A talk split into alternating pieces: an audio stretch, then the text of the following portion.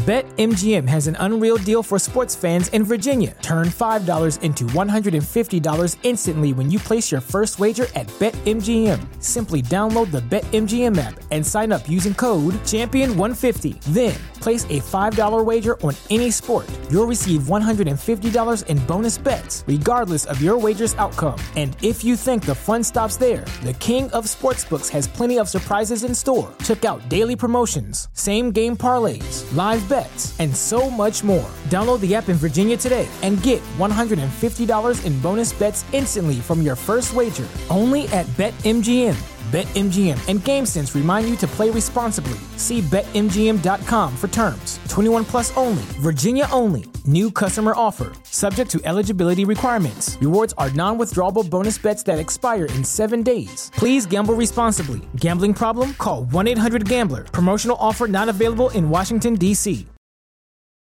Go for the beers, go for the cheers, go for the hit and the hits, go for the scene, go for the screens, go for the gallery, go for the win, go to Ocean.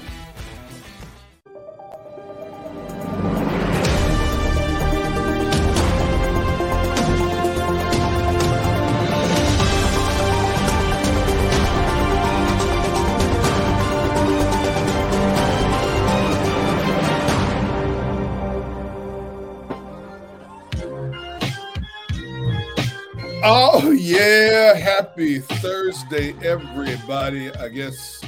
Well, or or, or, as Rob would say, Friday Eve. Friday Eve. Yeah. See, I don't like to Friday steal Eve. other people's line. You know, it, it, it's a great line, but I don't like to be a copycat. You know what I mean? Well, you never you know, have been, man. So I know, but you know, and, and, I thought about it, B. Brooks. I really did.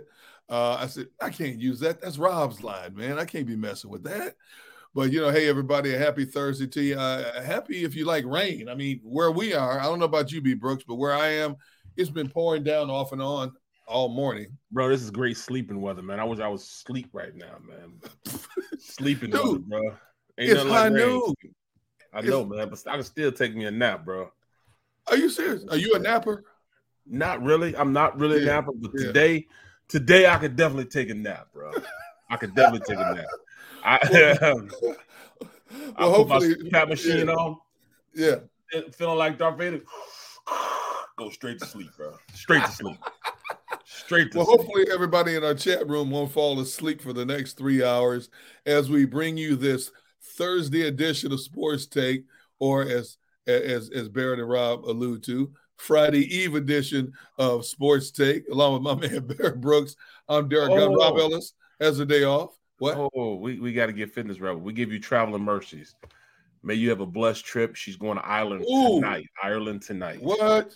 Yes, traveling nice. mercies for you. You will be blessed in your man, endeavor. Rich, rich people problems, man. We yeah, we just ask for safe traveling mercies for you.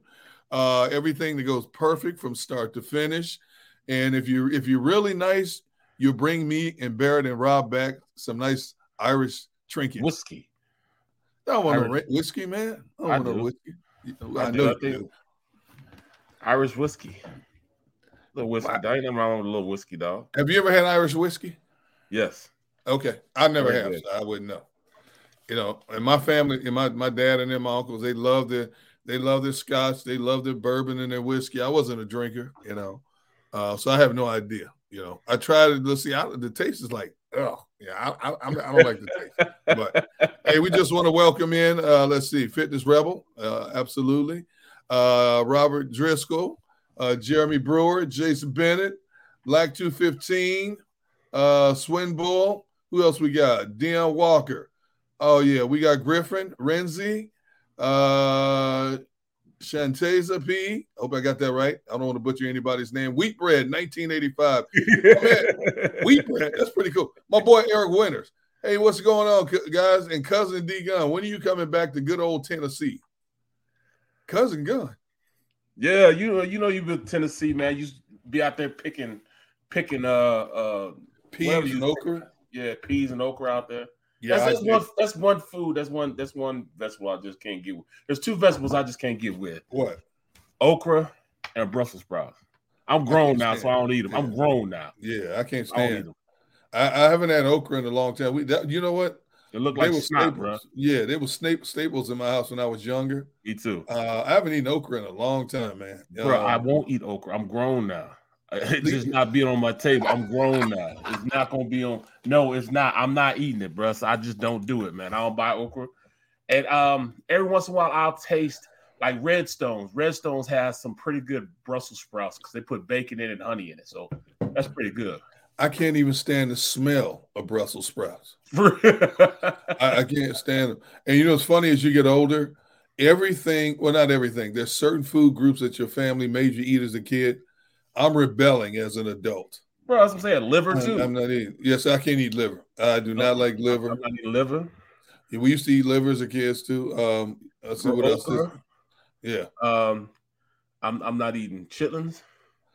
Oh, I don't eat those anymore either. Now no. I will say this though. I will say that for those people uh, uh, joining our chat who knows what chitlins are, we used to have them either Christmas Day or New Year's Day. Yeah, yeah. And your whole house, as they clean them and prepare them, the whole Stir house fried. smelled like a septic tank. Stir fried. That's what it smelled like, bro. Yeah, yeah I, ain't, I ain't gonna say that, bro. bro you, you just know. can't eat anybody's, bro. Because I mean, one time, um, I'm looking at it's a piece of corn floating in a pot. I'm like, yo, y'all didn't clean these jokers, man. What? People eat yeah, piece of bro. corn.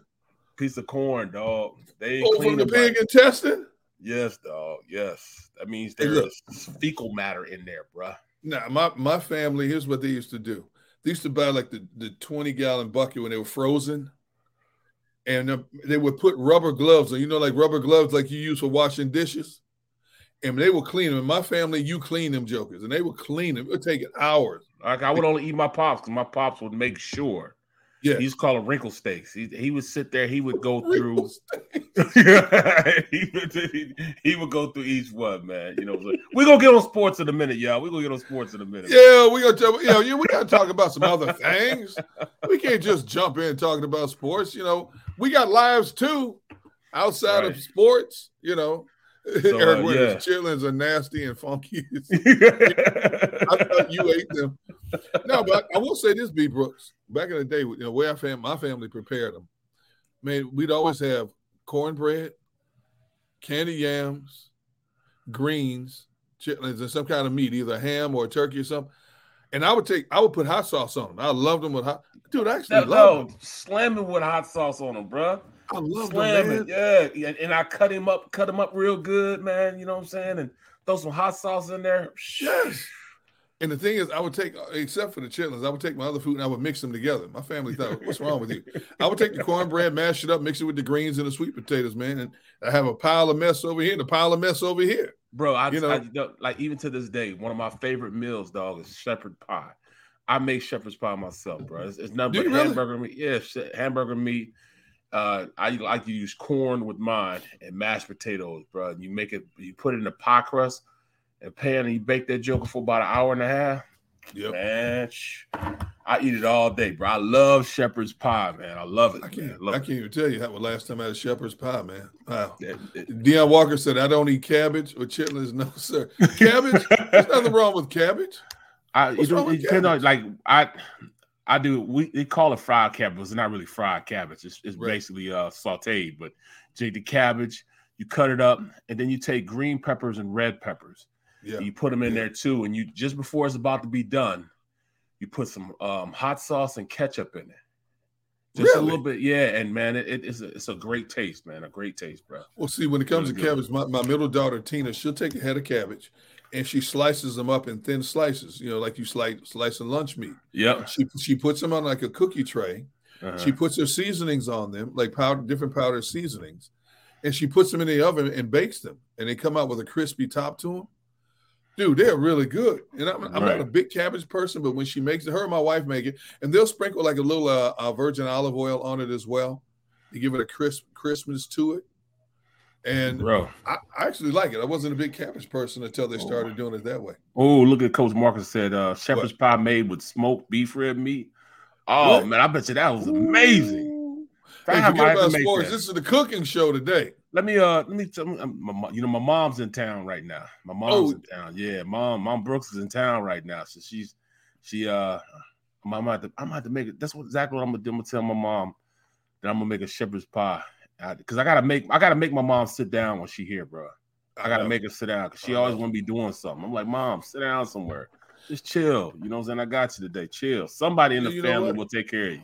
Yeah, you're a good son, but you know what? That's what keeps the mind stimulated and keeps them young is because right. they're so active in doing stuff. Absolutely. And my mom was the same way, and my wife's mom was the same way. You told, would you please sit down? But they got to be doing something, you know. Always. And and and see, I'm, I'm like, I hope I'm I'm hope I'm like that 10, 20 years from now.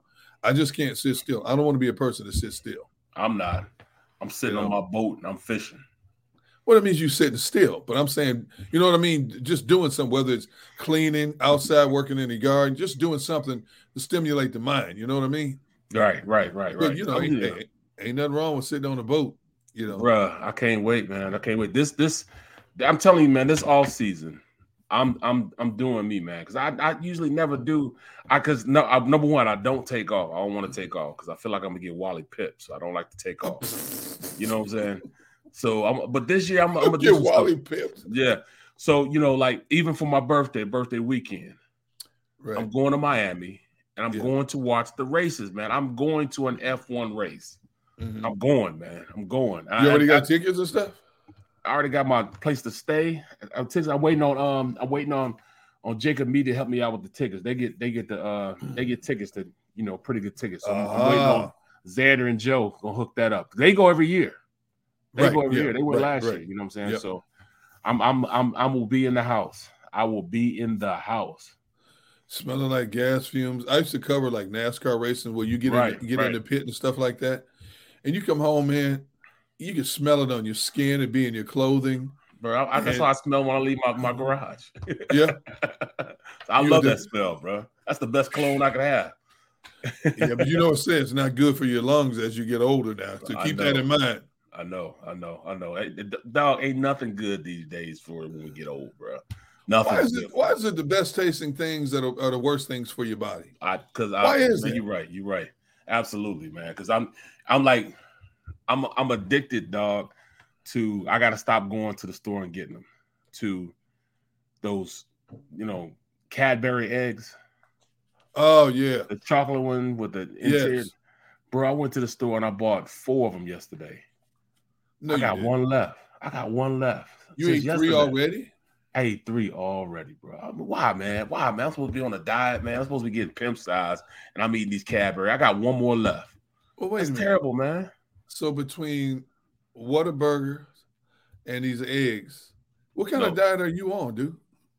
This, this, they're called White Castle. Whataburger is not on the. oh yeah, White Castle. My bad. White Castle. Yeah. Wait a minute. Whataburger is better than White Castle. They are not better than White Castle. Yes, they are. I'm sorry, bro. I'm sorry. Yeah, no In and Out Burgers. In and Out no. Burgers better than White Castle. Talking about overrated. Those are overrated, bro.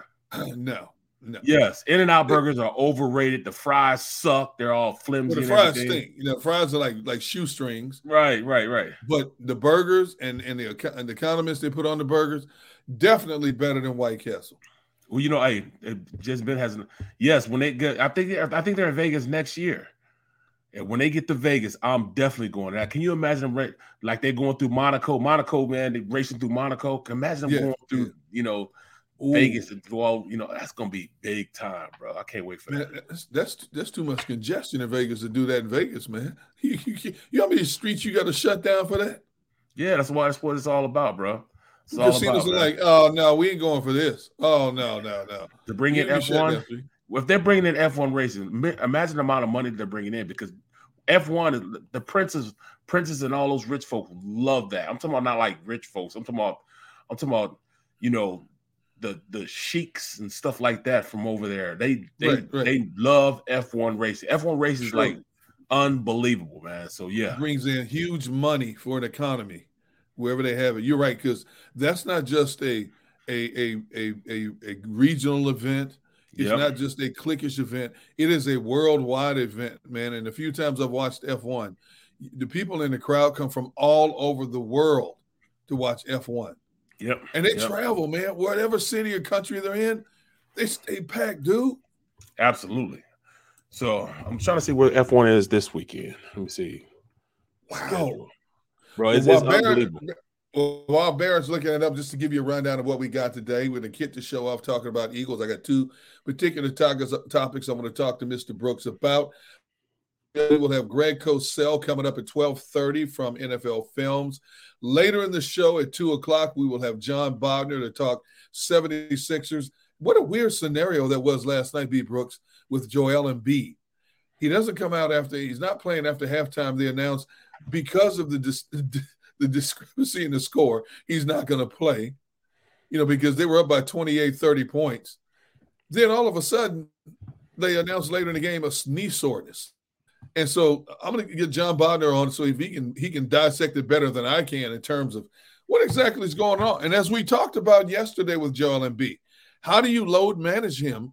Because the last their last nine games are all against playoff teams, and two of the games are against the number one seeds in the East and the West, Milwaukee and Denver.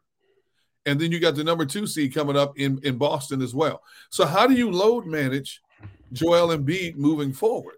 Well, you know what, man? I, have already told you. I don't care what they do, just as long as they get him to the playoffs healthy. You know, what i know positioning and jockeying position is definitely something you got to worry about. You know, because having games at home and having that home field advantage is, yeah. is, is, is huge. It is huge. But at the end of the day, man, I'd rather have that availability rather than, you know, worrying about where we're going to play it. I mean, it's seven games, whether it's, you know, whether or not, you know, at the end, you're going to be playing seven games, whether it's home, you can still get the home field advantage. That's why I'm saying health is just so key to me. Now, the matchups also, you know, because you don't want to be playing Milwaukee early or Celtics early. But as right. long as you're healthy when you're playing them, that's all I care about, man. Right, right. You know, that's just my. I, I mean, that's I'm just kind of stuck on that. You know, to me, their health means more than anything going into the playoffs. See, hey, your boy, just for a moment, your boy John Dickerson says, um, when D Gun eat, eats White Castle, he F1 races to the bathroom. You ain't never lied, bro. you ain't never lied about that. It's one of the few times I'll agree with John Dickerson about anything. Um, and, and somebody else mentioned that uh, In and Out Burgers way better than White Castle. You know, uh, we I got we got a smart one here today. You know, no, absolutely, beyond no, absolutely Dude, not. What is it about a White Castle burger that appeals to your palate? I don't get Bruh, It's just, it's just, it's, it's just, it's. It ain't me. first of all, number one, it's not really fried. It's actually steamed. You know that's what I'm saying? The, that's the first problem. Right. So they take they take the onions and they slap them on the, on the grill, and and then they put the burger, the raw burger, on top of the onions, and they cook it, and they put the bun on top of it, the uh the bottom of the bun on top of it. Right. Right. So then they turn around. After that, they flip them. Boom. Put the cheese on them. Boom. Put the top on them, and that's you know the burger's there. Bam. It's a method to their madness. They're steamed burgers as opposed to being fried burgers. So evidently, they might be a little more healthy for you. All right, let me That's ask you this: five, five, guys versus White Castle. White Castle all day. I, you know, I think, like I said, uh, you know what? As I can't say that with a straight face, bro. I know it's, you can't. It's it's it's, it's a, probably a tie. It's probably a tie. Ain't no, man, come on, man, ain't five no tie. Some good burger. Five guy makes one hell of a burger, bro. And like me being on my diet, like I am, um, I when I order five guys, I don't have them put a bun on it. I just have them wrap it in lettuce, a lettuce burger. Okay. They'll do that for you, make a lettuce burger. Okay. Wendy, Wendy's or White Castle? I don't like Wendy's. Lord have mercy. Only Boy. thing I like about Wendy's is, is the Asiago burger. I mean, uh, Asiago chicken sandwich. Oh, That's the only thing I eat from there. That's the only thing, man. Well, I've said it. I've said it since I've known you, and, and I'll say it again. Something wrong with you. yeah, something, something definitely wrong with you. You ain't right in the head. You ain't right. You first of all, you're supposed to be on a diet, so-called diet. Second of all, you ain't on no diet. I'll tell you that right now. You ain't on no diet. I am, bro. I am. Yes, I am. Yes, I am. For real, I am. I have, have you have you lost any weight? Yes, I have. Have in you? The past in the past month and a half, I've lost twelve pounds. Good. I'm proud of you. Yeah, I'm proud of you. Yeah, my, you what? Six four, six five, six, six five four. and a half. Six five and a half. Oh, excuse me. I'm sorry. And you, I know what you you got half of mine sometimes, but I don't know about and, and, what and what's your what's your weight range right now? Oh, well, you're getting personal now, bro. You're getting personal now. I, I mean, we family. We all are family. Um, you, yeah. we, you know, we can't ask women their weight or age. We can ask men. I mean, I'm I'm five I'm five ten and a half, two twenty five. Well, I'm, I'm out of I control right weight. now. I'm out of control. I'm out of control, bro. Yeah. Are you? Yeah. I'm Ain't good, man. Because I'm, I'm just I'm your health. Then, if that's if you say you're out of control, then I need to see you get this in control. exactly. That's why I say I got to leave those daggone um, Cadbury eggs alone. That ain't all, bro. You got to leave White Castle alone. Bro, I haven't had White Castle since. Man, it's been it's probably been about a month month now, a month and a half now. Okay, yeah, about a month and a half. Right. Not even the ones I ain't even bought them from the store. Okay, all right, I'm done. All right. All right. Well, we uh, we got some football to talk about. Nobody want to hear about our problems. We got football to talk about, and as I said, coming up at twelve thirty, Greg Cosell from the um, NFL Films, and of course later at two o'clock, Derek Bod- Derek Bodner, who spells his name wrong, and is always telling me, so you spell your name wrong. Uh, he'll join us at two o'clock to talk about the 76ers and the NBA as well. Uh, but right now, B. Brooks, I'm going to hit you with a, with a, football topic here. I'll start with the running back situation. Um, the Eagles running back situation as we know it right Rashad Penny, Kenneth Gainwell, Boston Scott. Now, we talked about this week that there's a possibility they could add another running back by way of free agency or the draft. You know, right. I think either way, it won't kill them financially if they go tier free agent, or obviously they're not going to draft a, a running back early. So they can get a good, young, fresh set of legs to come in here uh, that they can try to groom and build upon. But the the agent market does pique my interest a bit. And so I'm going to throw some names at you, and you tell me if they pique your interest or not. All right? Yep. All right, here we go. Let's start out with this one. He's 28 years old.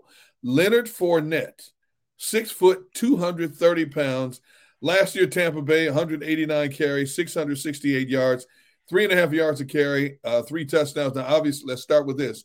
Tampa Bay's offensive line was decimated by injuries. You know, Tom Brady was running for his life, got beat up. He couldn't establish a running game, and it cost him in a lot of ways. Again, let me emphasize Leonard Fournette is 28 years old. Does yeah, which is surprising because I'm telling it's surprising because he looks like he's been in the league a long time, man. I you know, know man. I mean? Hard, man. Look, he he read that read, read, read that ridden that NFL boat hard, man. Yes. Does he pique your interest? No, it doesn't. No, it doesn't. I, he, you know, he has too many issues with you know being a pro, man. You know, what I'm saying being a pro means you know you, you got to be in shape when you come in. Nobody should tell you that. That's one you got to you got to take care of the intangibles, and I don't think he all the time he's with taking care of his intangibles, man. Okay, you know, intangibles meaning making sure that you come in the best shape you can be in, knowing the playbook, uh, ready when called upon, you know, and I didn't mm-hmm. think he was like that this year. You know, anytime your quarterback has to check you, you know I'm mm. saying, make sure you're doing right, then you know, that means you're not serious about your craft. You're not serious about, you know, you you going out and being the best player you can be. Okay. So, you know, that's what I, I mean, I, I, don't have any time for that. You know, you either come in and, and ready to play, you, you know, or or you know, you gotta go somewhere else, bro. And I just I just don't have time for that. So that's one issue that I have with him. You know what I mean?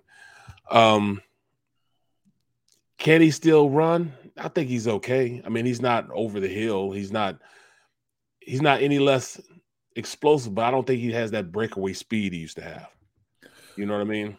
He's a so he's a big he, he, he's a big back. Okay, yep. right now the Eagles don't have a big back, and I don't even know if they need one in their offense the way they run their offense. They didn't have a big back last year, and they were one of the best running teams in the National Football League.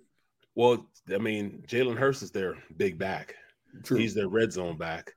And when they did get to the red zone, they they often use their smaller backs in the red zone. It's like counterintuitive to me when right. you think about how they, you know, went about going throughout their business in the red zone. You saw a lot of reps from from you know Kendall Gainwell, uh, Kenneth Gainwell, and um right and and Boston Scott, especially Boston Scott. So that was kind of different to me. They use smaller guys in those type of positions. Okay. A lot of times they took Miles Sanders out in those positions. So I mean, okay. it's a little different. So do I want Leonard Fournette? No. All right. What about 28 uh, year old Kareem Hunt, 5'11, 216? Obviously, he had to uh, thrive in the shadows of Nick Chubb in Cleveland. He had 123 carries last season, 468 yards, 3.8 yards a carry, three touchdowns, and he had 35 receptions for 210 yards. Absolutely. What about what about a, a Kareem Hunt? Yes, yes. Is it is it likely that he comes? No, he's going to be too right. expensive. He's probably going to get the same amount of money, or pretty daggone near close to it that Miles Sanders got from from the um from the Panthers. I don't know Brooks because he's still out there. I don't know. Uh, the numbers are going down the longer you're out there. You're right. You're right. You're right about that. But I still think that he's going to go on. He's probably going to be one of the better paid guys in the league uh, when he does sign his contract as far as running okay. backs.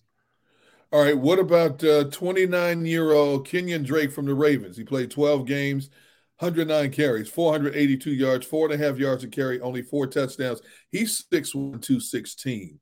Um, he had uh, 17 receptions. So he's not a big pass catcher out of the backfield. I'm a Kenyon Drake fan. I like the way he runs the ball. Uh, he just has not been able to shine in situations because it's either injuries or he's always overshadowed by somebody else.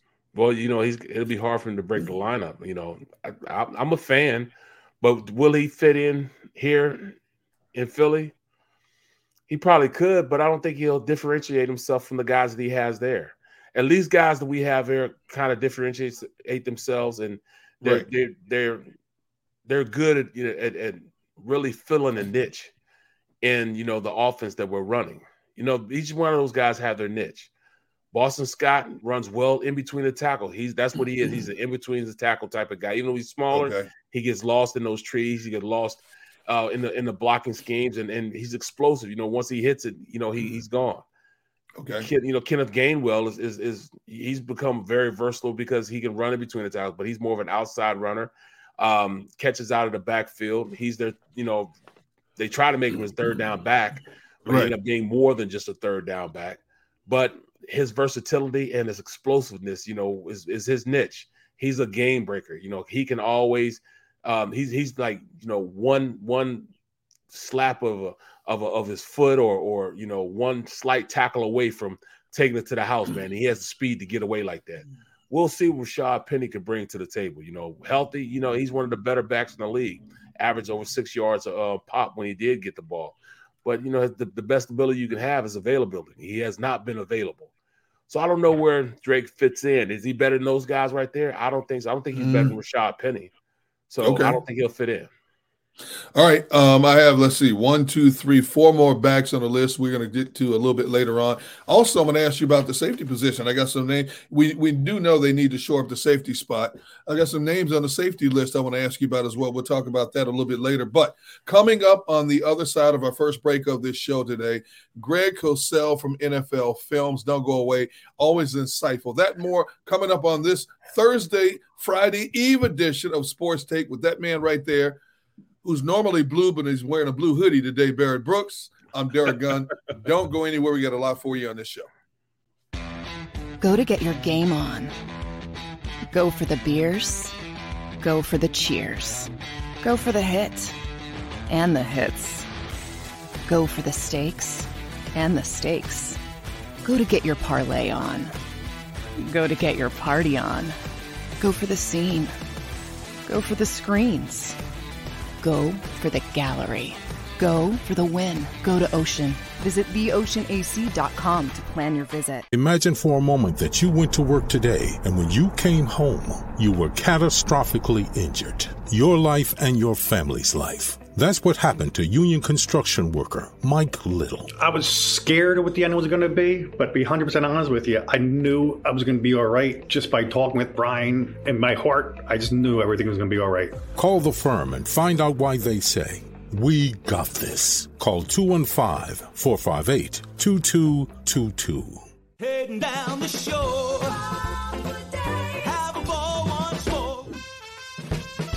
Here, imaginations run wild and time stands still. Because here, you can find the best of the Jersey Shore all on one five mile island. So leave the old you behind and get lost in the woods.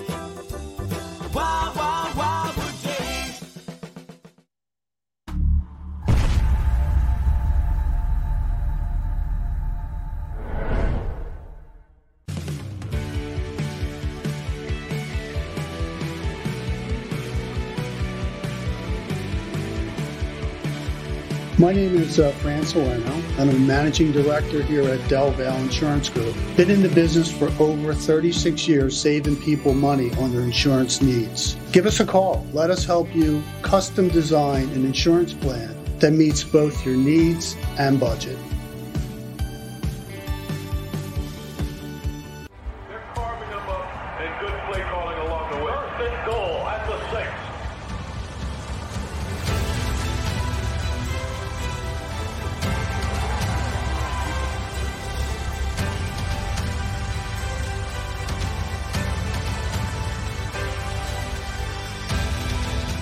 Field of life, First Trust Bank is there for you. Champions on three. One, two, three. Because Philadelphia dreams deserve a Philadelphia bank.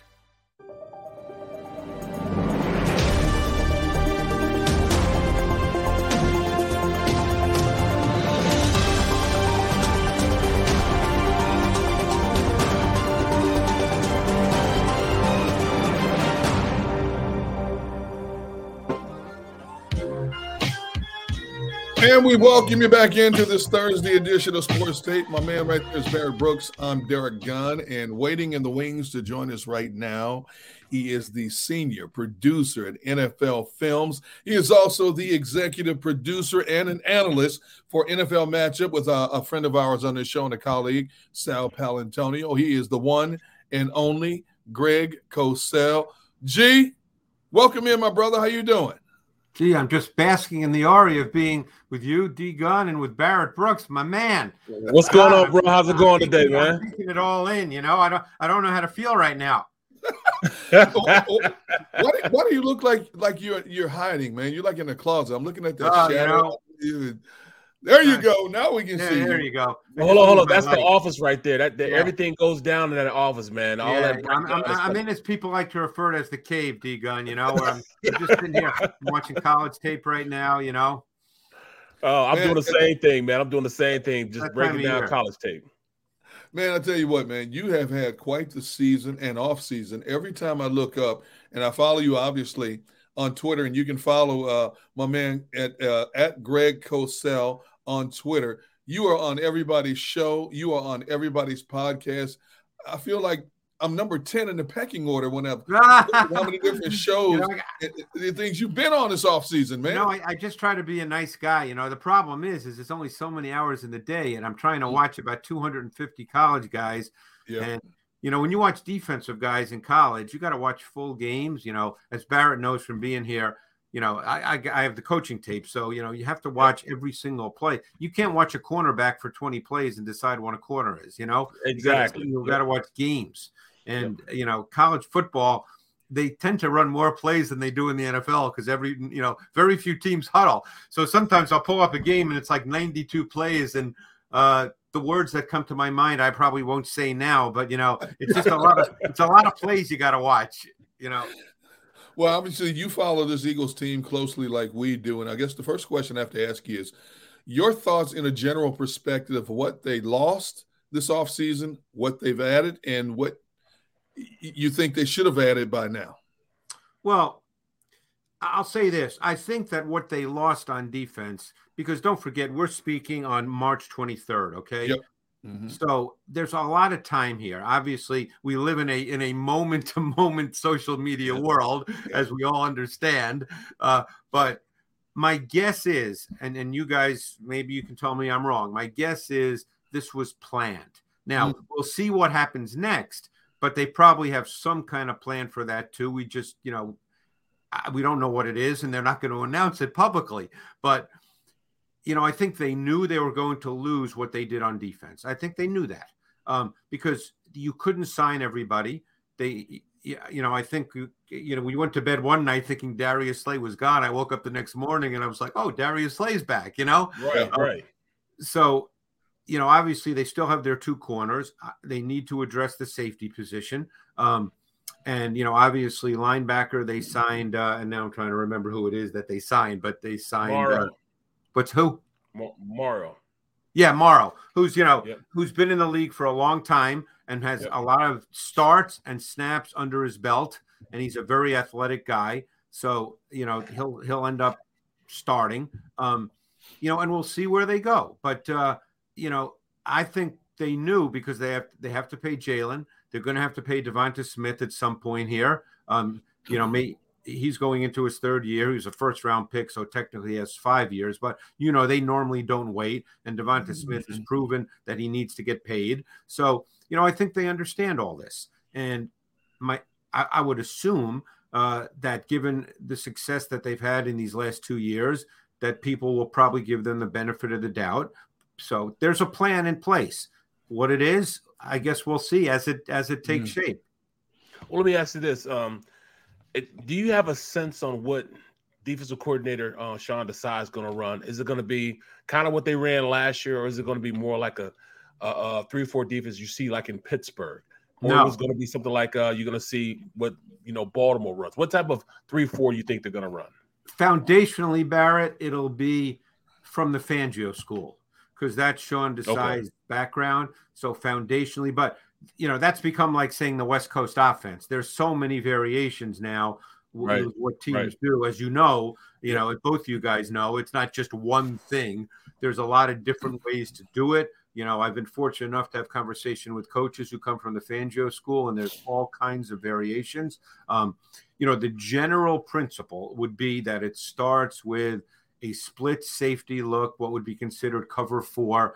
But when you start with cover four, you can go to anything. That's the thing about cover four that's different than, let's say, single high with a safety in the box. You can pretty much go to anything with cover four. And it'll start there. And there's a lot of zone match principles that, that come from that. You know, the, the term that everybody uses in that group is match, carry, deliver. There's a lot of that in that coverage. Um, everybody obviously plays man in this league. You have to line up and play man sometimes. So now it just gets down to the percentages of what they do. Will Sean Desai be different in that area than Jonathan Gannon? I'm sure he is. You know, everybody's different. Um, but I think it'll be that'll be the general founding philosophy of what they do. And and that's probably one reason why Desai was hired and why it was between Desai and, and Walker, because I think they wanted to keep the general philosophy uh, uh, you know, of what they've they've done for the last couple of years under Jonathan Gannon. More of an over on the front and then one gap uh Well, it's that five man. They play a lot of, as you know, that five man front, which has taken over the league. So many mm-hmm, more teams mm-hmm. now play that five man front, and it's very often reduced. You know, Barrett, you know, being uh, an offensive lineman, you know, uh, you get the one on ones a lot, which a lot of teams yep. are looking for now. Yep. Because in the, when it's a pass rush, you get one on ones. Even in the run game, when you have that reduced front, it's very hard to run inside. You know, yep. a lot of teams don't run inside zone as much now because it's really hard against those five man mm-hmm. fronts to run inside zone. So you're starting to see a lot more gap scheme in the league where you can down block on those three techniques. And, uh, you know, so, you know, the game evolves. It always evolves in, in multiple ways.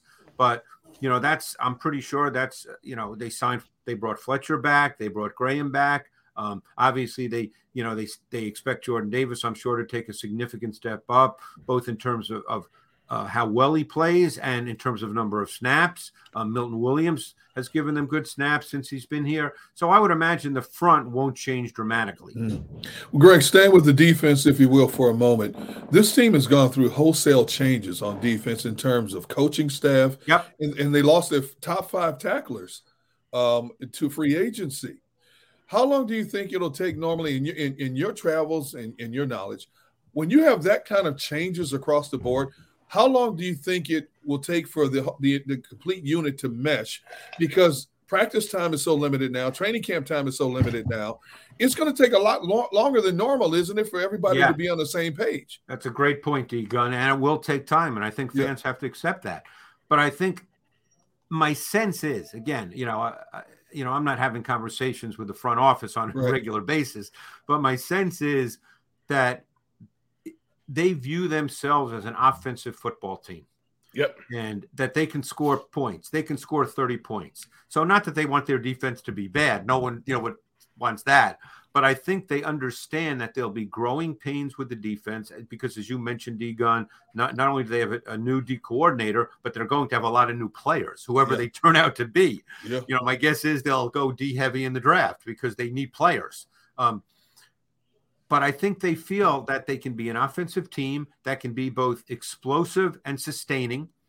uh, and that they can that that will make it easier for, for their defense to be able to work together quicker because if you can get ahead in games which is i think their plan contrary to what a lot of people may believe they actually threw the ball at a pretty good percentage in the first half of mm-hmm. games mm-hmm. and then ran it in the second half they with very few exceptions they did not come out to run the ball they came out to score um, yep. And then what that does is that ideally puts the opposing offense in a situation where they have to throw, and then it puts your defense in a better situation. So I think that's probably the way they see themselves. We all know that Howie thinks about this game in terms of you got to score. It's a passing league. You've got to score to win.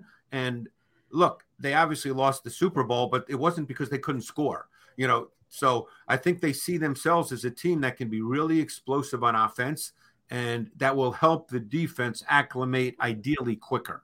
Mm, okay. You know, I, I, really like, you know, Cam Jurgens. And, you know, what's your assessment on him making that transition into being a guard from being a center his entire career? Is that definitely going to happen? Is that what, from what you guys know? It's just speculation. Uh, speculation, yeah. yeah. You know, I mean, because yeah. they still have Sua Opeta there, Jake Driscoll, you know, they right. still have guys that play the guard position uh, in the wings. But you know, um, I, I, just assume because I, I, like him, he's a good player uh, from what I saw at center, right? You know, but uh, I mean, I mean, you you see you see something different. You they see a guy well, like Sua Opeta or somebody doing. I'm sure, you know, Jeff Stoutland, maybe maybe he'll tell me I'm an idiot, but I'm not sure that, you know, just from when I studied him coming out of Nebraska. And don't forget, he was a converted tight end. He can't mm-hmm. really get a whole lot bigger. He doesn't have a yeah. lot more body, Barrett, to get bigger. You right, know? right. So, you know, I I don't know the answer to that. Like I said, you know, I would defer to people that know a lot more about offensive line play than I do. But I think that is a a a, a, work in progress. I don't want to say it's a question because maybe they feel really good about it. And you know, when I'm wrong, I just think they're, they're five. They're five best on the field. I think he's one of the best five. And, and you know? that's probably fair at yeah. this moment in time, unless they draft someone. Mm-hmm. You know, um, and and and they could well do that. I think they probably will draft offense an offensive lineman along the way. That doesn't mean it's going to happen, you know, at pick 10 or at pick 30 or who knows. But, you know, as you know, Barrett, you can draft offensive linemen in the third round who can come in and be really good players for you. Mm-hmm. Um, so I think that would be considered a work in progress because he's not going to get up to 320 or 325. No. Now, again, I'm not saying you have to be that, but he's that's not going to happen. Greg, how do you think this this Jalen Hurts contract thing plays itself out? Now, obviously, the Eagles have one more year on this rookie deal. I mean, you, you, Howie Roseman loves to get deals done yep. uh, before rookie contracts are up. You know, Jimmy Garoppolo got his number, Derek Carr got his number, and Howie Roseman is not shy about paying players in any position that they identify they want to keep. Obviously, Jalen has shown in just one season that he is one of the best of the best in the game.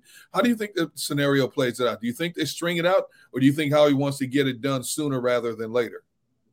I would think they'd want to get it done sooner than later. The question is, you know, becomes Jalen and his agent group, you know, because now we're we're in that mode where, you know, quarterbacks are going to ask for fully guaranteed contracts at yep. really high numbers.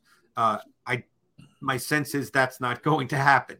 You know, the fully guaranteed part, he might get the biggest number, but I don't think the I don't think it would be fully guaranteed.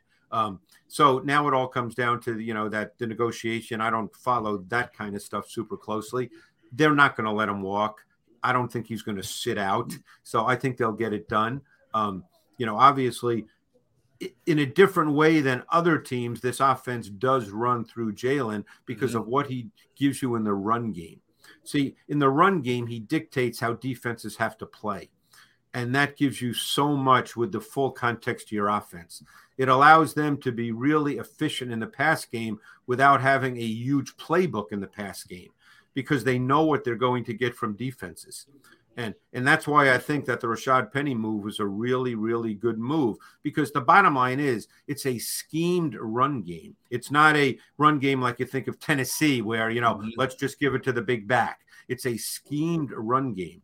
And Penny is a big back with power and the ability to really take it to the house. If he can stay healthy, and we all know that's an if, but two years ago, those last five, six, seven games of the season, he was as good a back as there was in the league. Mm. Um, and if he can stay healthy, you know, he's he really gets he ultimately is better for this offense than Miles Davis. Uh, Miles Davis. Wow. the great musician. I, li- I, listen to, I, listen to, music when I watch tapes sometimes, you know, and, and all different kinds of music. So, you know, I guess I had Miles Davis on my mind, you know. Um, but he, you know, he's ultimately a better back for this offense than Miles Sanders. And I have tremendous respect for Miles Sanders. Yeah. I thought he's had a terrific season. I thought the last two years he showed increased toughness running inside. Um, yeah, he did. Yep. But, but I think that that uh, Penny is just he's pu- more purely explosive in terms of taking it to the house. And because it's so scheme. I mean, just look at the NFC Championship game against San Francisco, a great defense. And you guys probably remember that touchdown drive. I believe that put them ahead 14 7 in the second quarter, where the Gainwell 17 yard run and the Sanders 13 yard touchdown were the exact same play. Yeah. And the way yep that's a schemed play. They ended up with three on three to the weak side because of the formation and because of how a defense has to react to that. Because they essentially showed four strong, and the defense has to react to that in a certain way because of the Hurts factor. So the Hurts factor is so critical to their run game, which is why it's so highly schemed. Mm. Well, you know, you look at it um, offensively, defensively, and what they've added to this team how do you think you still think they're um, stacked above everybody in the division, and where do you think they stack as far as being in the uh, conference? Well, offensively, they'll be really good.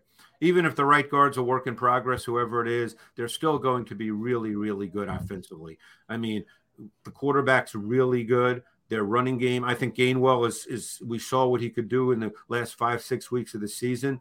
Um, you know, I think their running back situation is really strong. Uh, we know about Brown and um, and Devonta Smith. I mean, Devonta Smith, I, I, love watching him play. He's such a, a good route runner, and, and AJ Brown, great route runner, yeah, yeah. AJ Brown's very good, and and Dallas Goedert's a top three, four tight end in this league. People yes. don't talk about him. You know, we got hurt and missed those what four or five games, but he mm-hmm. is a top three, four tight end in this league. Um, you know, even with the, the right guard position being a work in progress, their O line is still really, really good. I mean, Barrett, it's amazing to me. Jason Kelce, I feel like he's getting better with each season. You know, and and how you do that as he keep as he gets older, I don't know how you do that. You know, but he's exactly. just getting better with each season. Um, and they're you know so they're really good on offense. So defensively is what we just don't have answers to as we speak today you know, new mm-hmm. coordinator. There'll be a lot of new pieces. Um, I think it's really good that they kept their two corners. Um, you know, obviously they still have Sweat, they still have Reddick. Um, you know, they signed Graham and Cox, who are more rotational players at this yep. point. You know, I think Jordan Davis is is is a big key to this. And if you're being honest, we just don't know. Greg, I want to go back to uh, Jalen Hurts for just a moment because Barrett, Rob, and I have agreed to disagree about his usage in the run game um, in a lot of ways. I don't like seeing my quarterback running a football 17 times right in, in a game. Um, as strong as he am, he, he as he is, he has all the attributes to be a quarterback, but he has that exceptional ability with that leg strength to be a running back. But we saw him get nicked up a couple of times. And we saw throughout the careers, the brief careers of an RG3, and we saw what happened to Lamar Jackson last season. The more you run, the more you put yourself in harm's way. Yep. What's a what's a good number for a quarterback like a Jalen Hurts when you if you're going to take off and run? Because too too too many times for me, he's got double digits when it comes to carries. Yeah, it's D gun. It's a really difficult balancing act for yeah. this reason. It's that the the running element that he brings dictates what defenses do and allows you to do things on offense that are really good. So it's it's really a difficult balancing act. I don't think there's a number. Um, you know, don't forget some of the runs also come from the fact that he can scramble and when you when, when quarterbacks that can scramble see space, they go. And you know, I remember Dick Vermeil used to come in when when when Jaws was here all the time. You know, uh, he hasn't been on matchup for a number of years, but when he was on the matchup show, Dick Vermeil would come in and you know he said something that is so true. He said, "Running quarterbacks run because they can." You know, and that's that's true. You know, and Jalen, I wouldn't call him a running quarterback in a strict sense, right? Uh, but you know, if he sees space, you know, he's going to go. And and guys like that, you know, it's like Josh Allen too. You know, they're so confident in their ability, they don't think about getting hurt.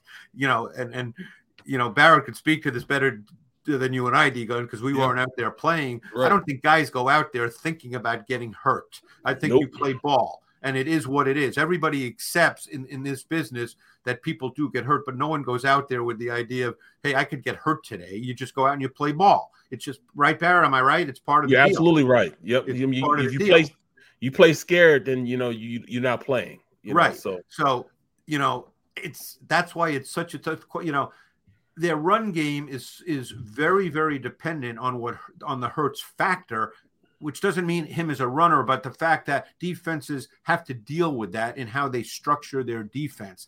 So if they give Jalen the opportunity to run based on what he sees, mm-hmm. you can't say to him, "Don't run it." You know, because then you're taking away some really important things that your offense can do. So, mm-hmm. uh, you know, abstractly, I agree with you, D Gun, but I, I they're not going to coach it that way. No. They're not going to go into the season saying, you know what, we really don't want Jalen to run the football. You know, they might as as the offense can now expand because Jalen's in it for another year, and you know, obviously, even though the coordinator's gone, um, Brian Johnson's still here, and he's the coordinator. So it, they're going to be doing a lot of the same things because it's Nick's offense, probably for the most part. Mm-hmm they can expand the offense in some ways now that maybe they don't have to run them quite as much. But yep. like I said, they're not going to say to them, "Don't run if if you see it." You got to keep that threat, you know. Yeah. Well, uh, let me ask this, Greg. You got to put your Howie hat on. my, my investment portfolio is not big enough for that. All right, ten. Do we stay at ten? And if we do stay at ten, what is the biggest? Well, I know they don't draft by need, but what do you think they will pick? Well, at, at pick number ten. Here's the way I see it. I think that they probably have one or two guys that they're going to really pinpoint, and I think if those guys are gone, they're going to trade out mm-hmm. because you know mm-hmm. how he does that, and just yep. to get more yep. picks. If if not, I really think that they would want to fortify their D line. Um, you could argue you never have enough corners because don't forget um, even though Slay and Bradberry are back, and I know Bradberry signed a three-year deal, and Slay, I think it was a two-year extension. Is that correct? Correct. They're still older players, you know. And yeah. now you get into do they miss some time because of injury? You don't know. So you in this league, as you guys know, you never have enough corners. So you know, I think they probably based and and they're still what uh, almost five weeks to go until the mm-hmm. draft, but they'll know who they want at corner based on their their study you know, and, and if they feel really strongly about a guy and he's there, my guess is they would take him. If they feel really strongly about a defensive lineman, I think they would take him. But if those guys are gone, I would sense that they would might trade out, mm. you know, um, and just try to get more picks. Greg, um, a lot of people in this region are screaming for the Eagles to take Bijan Robinson, the, the running back out of That's Texas. not going to happen. Thank you. Thank you. That's where I'm going because I was told last week they're not going to take a running back in the first round. Okay.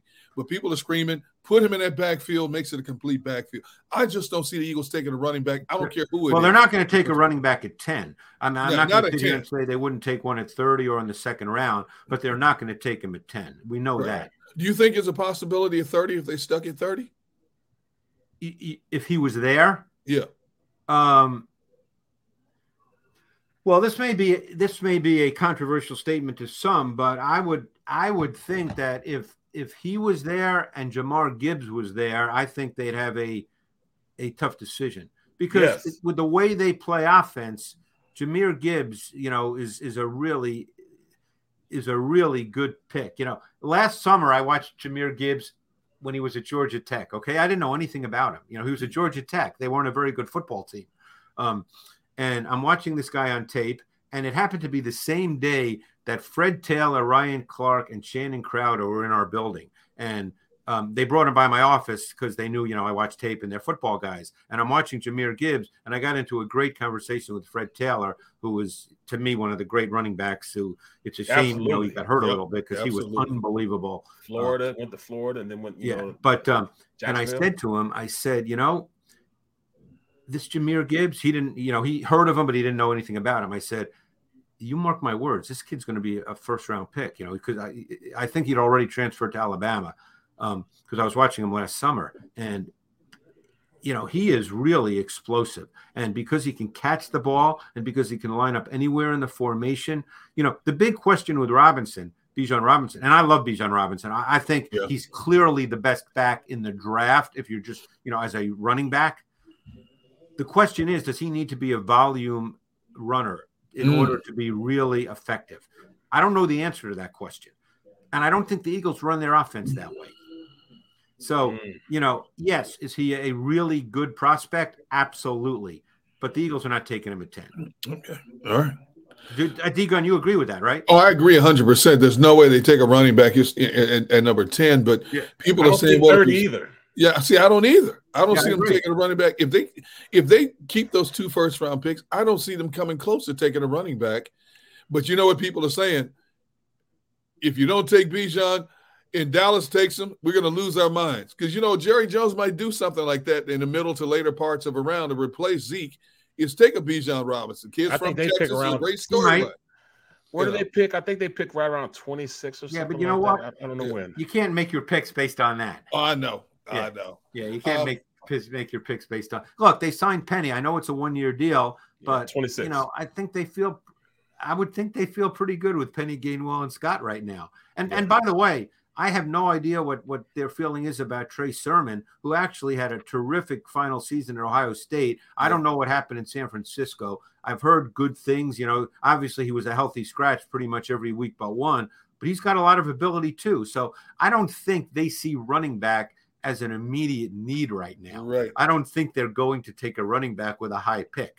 Well, I mean, to me, their immediate need right now with with K'Von Wallace and you know Reed Blankenship as the starting safeties. I, I agree. That's, that's but there isn't one, one to take it ten.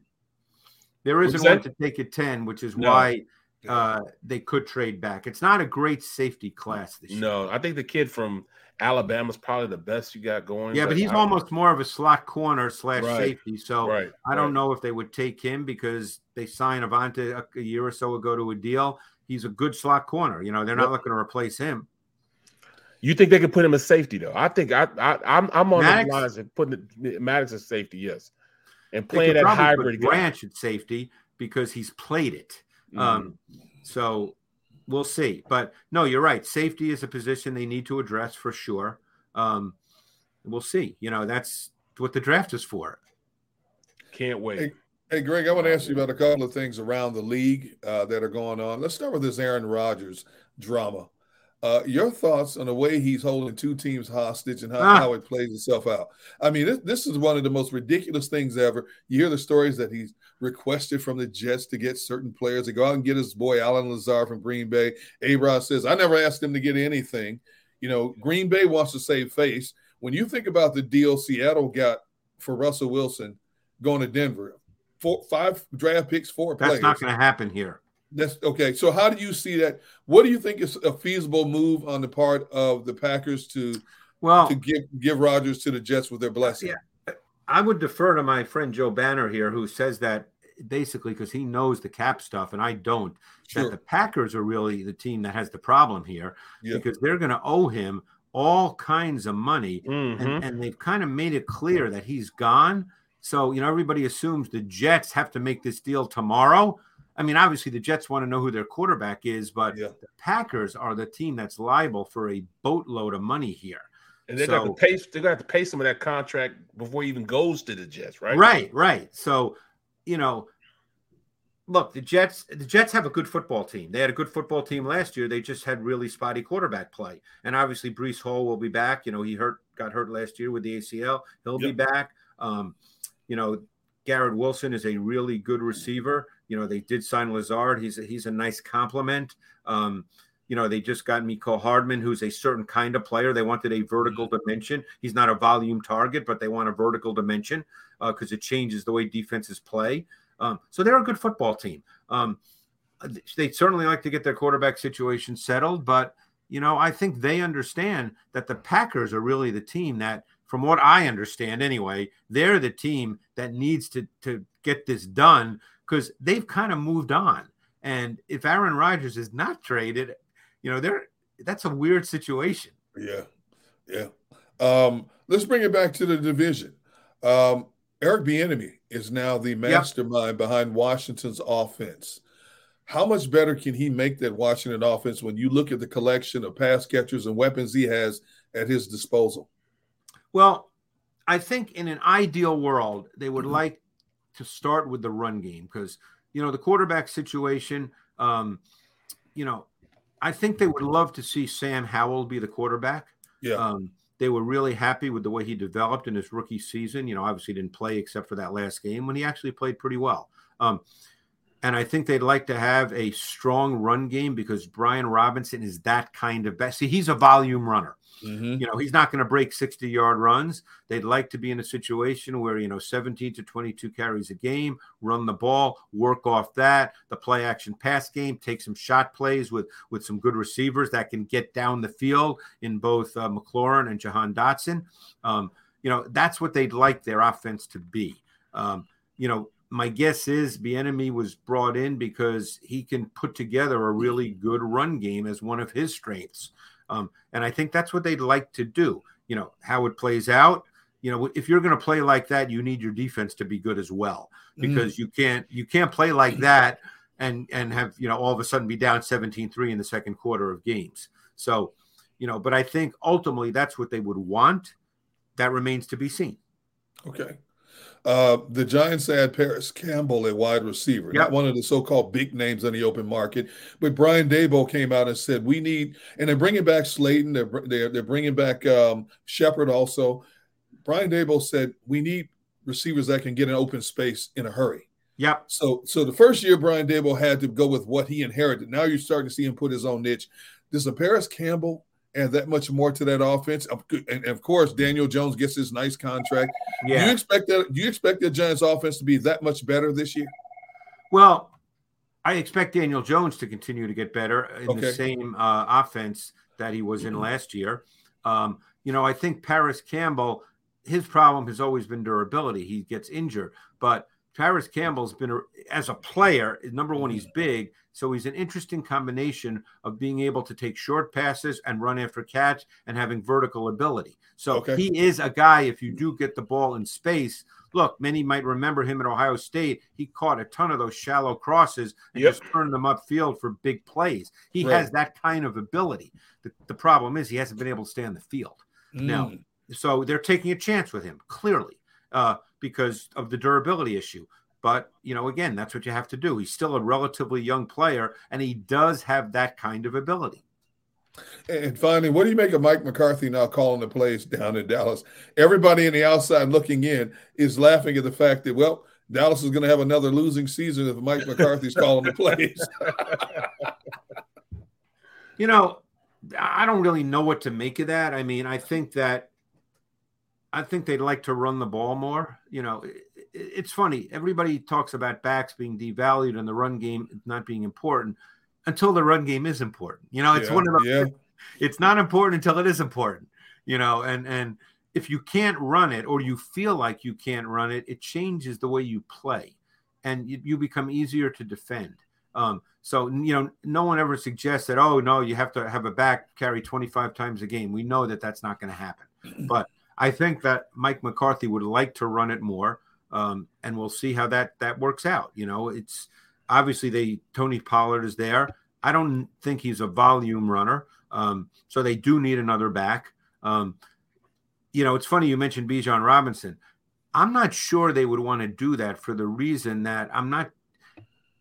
You know, I I, I think he's a volume runner, and, and and with Pollard there, yeah, I'm just not sure how that would work because be by committee with how with, with Pollard. Pollard needs yeah. Touches, which doesn't like I said, he's not going to get 20 carries a game, but you don't want to be in a situation where all of a sudden Pollard's getting eight touches a game. I mean, Pollard mm-hmm. is an explosive player, right? Um, and you know, you you want him to be a significant part of your offense. Well, appreciate my, you, man. Definitely my, my, appreciate you. Bro. Yeah, my final question to you, because I know I, I don't want to take because I know you got the wheels spinning and the tapes rolling. My final question to you is this: as we sit here today and we look at all the moves that have been made around the NFL and more importantly, the NFC, which team is the biggest obstacle to the Eagles if on the Eagles' mission of trying to get back to the Super Bowl in the NFC? I mean, the team that I, I think I'm most curious about are the Giants. Okay. Because I think that their uh, their coaching staff is really good. You know, Wink Martindale is their defensive coordinator. Um, I thought they made a great signing with Bobby Okereke, who's a really good linebacker. Mm-hmm. Um, you know, second year, I think they're going to be better on both sides of the ball. Whatever that means, one lost record, you know, who can answer that on March 23rd? Sure. But, but you know, I think that they're really a, a well coached, well structured team. You know, Daniel Jones for a couple years everybody laughed at him. He's, you know, he's not an A level quarterback, but he's a solid NFL quarterback that you can line up and play with. He's a smart guy. Yeah. He's going to be better in his second season under Brian Daboll. They'll have better weapons. You know, I think I think they're to me they're the most intriguing team as we sit here today. All right. All right, that'll do it. Uh, Greg, I can't thank you enough for uh, giving us a few minutes of your valuable time. And I know how valuable your time is. He is a senior producer at NFL Films, executive producer of and analyst of the NFL matchup with our friend and colleague Sal Paolantonio. Follow him at Greg Cosell on Twitter. G, hopefully we can get you back on the show after the draft and throughout the summer and talk some more football, my friend. I appreciate you taking Appreciate time you, to Greg. hop on with us, man. G Gunn Barrett, really enjoyed it. Thanks for having me. All right, brother. You have a great day and a Have great good one, bro. weekend. All right, uh, we're going to step aside for uh, a moment. When we come back, we're going to pick up the Eagles talk again because, as I promised, Mr. Brooks, I have a few more potential uh, veteran free agent running backs. I want to ask him about would they be a fit. Also, want to look at the safety position. I got a list of six or seven names at the safety position to see if it piques Barrett's interest. Of course, coming up at two o'clock, as I said, Derek Bodner to talk about the 76ers. Joel Embiid and, and how do you load manage him and and take a look at the 76ers last nine games, which are all against uh, potential playoff teams. He's Barrett Brooks. I'm Derrick Gunn. This is the Thursday edition of Sports Take. We'll be right back after this pause for the cause. Go to get your game on. Go for the beers. Go for the cheers. Go for the hit and the hits. Go for the stakes and the stakes. Go to get your parlay on. Go to get your party on. Go for the scene. Go for the screens. Go for the gallery. Go for the win. Go to Ocean. Visit theoceanac.com to plan your visit. I get scared sometimes. Of a lot of things. Joining in, Decisions, the dark. the dark. But I once heard someone say, But as I always say, it's okay to be afraid as long as you face the fear. and keep moving forward. Wherever you are in life, count on the name trusted in insurance for over 80 years Independence Blue Cross. Is the best vacation one that you find or one you get lost in? One that takes you to new heights or reminds you to go with the flow? To get your feet wet and your wheels spinning? One that lets you find your own rhythm or get carried away? Find the best of yourself. Get lost in the woods. Plan your stay in the Wildwoods today. Plan your day with confidence. Keep the umbrellas on hand. With Action News and AccuWeather. Numerous tornadoes. Your go to team when severe weather strikes. The water is still rising. Keeping you prepared wherever you watch. Action News and AccuWeather, the team you trust. We all know that taxes are just part of life. It's true during our working years, but also in retirement. But what you might not know is up to 85% of your Social Security benefits might be taxed. Our team at Thrive Financial has helped retire thousands of people across the Delaware Valley by asking questions they never knew they needed to ask, including how their Social Security benefits might be taxed. It's time to be proactive on taxes. Get your Thrive Retirement Tax Playbook today. As a hardworking American, you've never experienced how tough life can be until now. A catastrophic injury while working on the job. A personal injury from someone else's negligence. Turned away by other law firms in the region who didn't bother to learn your story. It's time to meet the Fritz and Bianculli Law Firm and managing partner Brian Fritz. Badly injured? Call the Fritz and Bianculli Law Firm. Find out why they say, We got this.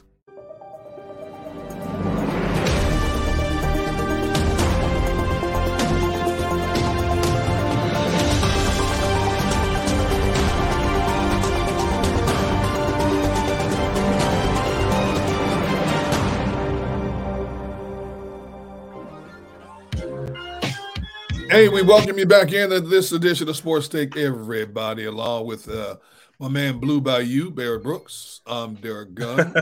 and before we had Greg Cosell on, and we can't thank him enough for coming on and dropping some knowledge on us. Before we had him on, Barrett, I was running through a list of potential running backs that you thought would or would not fit into the Eagles' offensive scheme. So I want to pick that up again.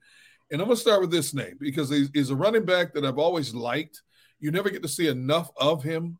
Um, he's 30 years old. How about J.D. McKissic, formerly of Washington? Could be back with Washington. He only played eight games last year.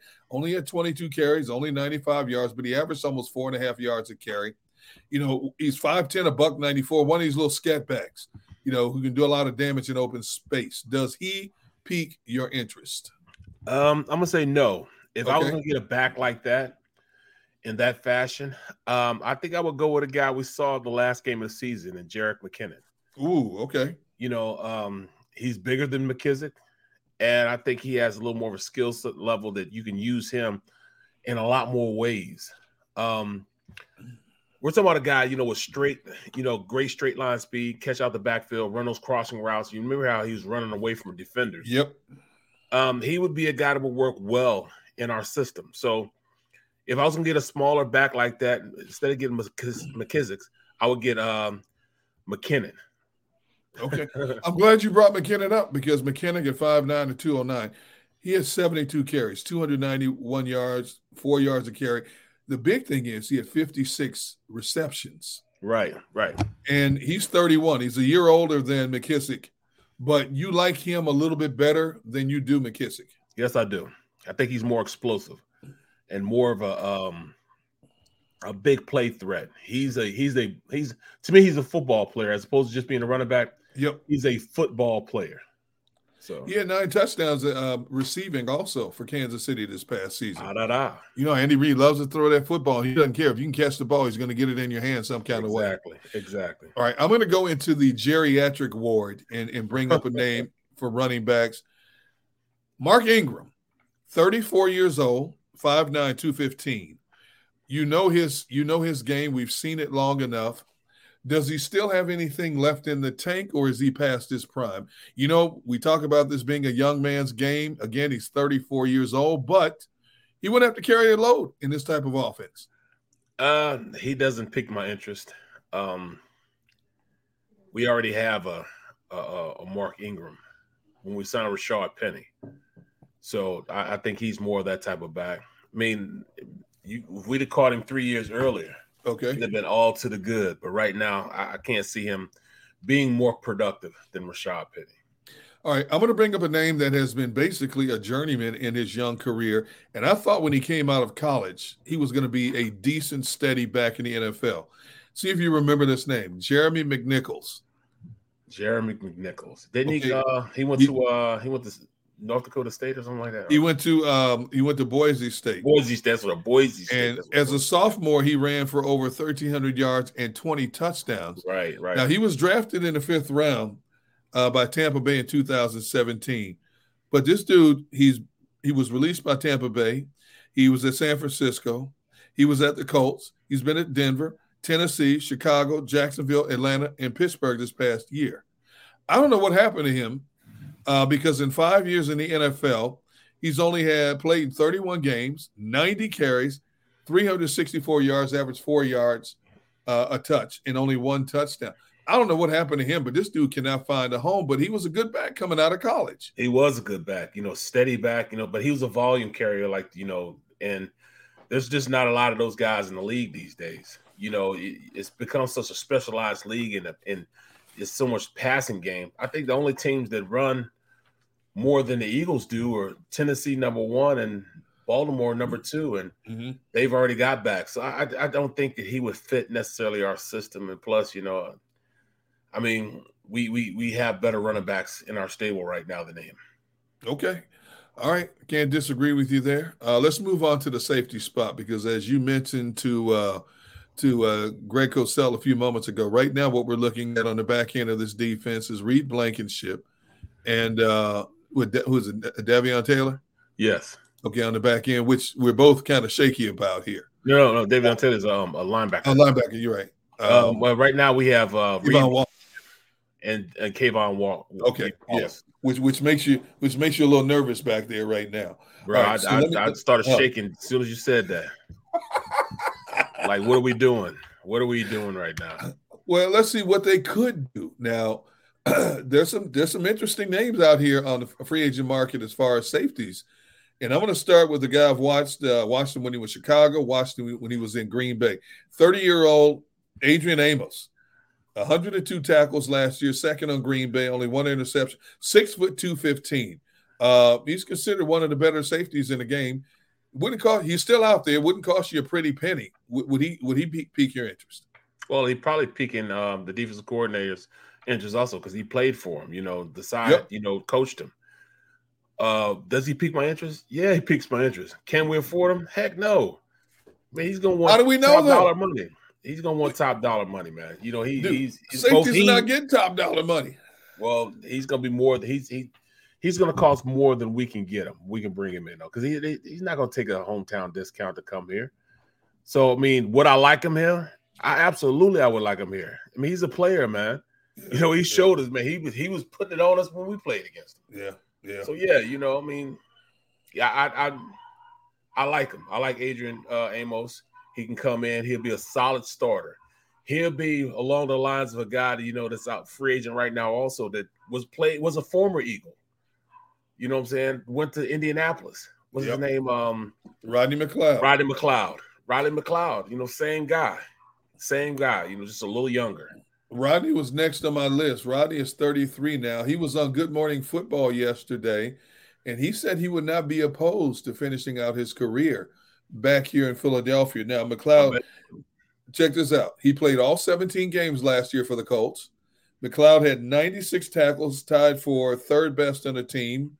Uh, he he had eight tackles for a loss. Very heads up, very instinctive player not the fastest player sideline to sideline, but is a steady, a steady player on the back end. Is is Rodney too old to come back and play for this defense? When no. you consider you have a 32 year old corner in Darius Slay and a 30 year old corner in James Bradberry, and and and and two defensive linemen that are 34, 35 years old, anyways. um, no, what it what I mean, he came back from that injury, played better, and, and balled out against us. You know what I'm saying? So yeah, I mean, I wouldn't mind having him back. I think he'll give a hometown discount also. I, I, agree back. with you. I think you. I agree with back. you 100. percent So yeah, Rodney McLeod. Out, out, yeah. of, out, of, anybody on that list, I say he's probably the guy that um that we can get back with the with that talent level.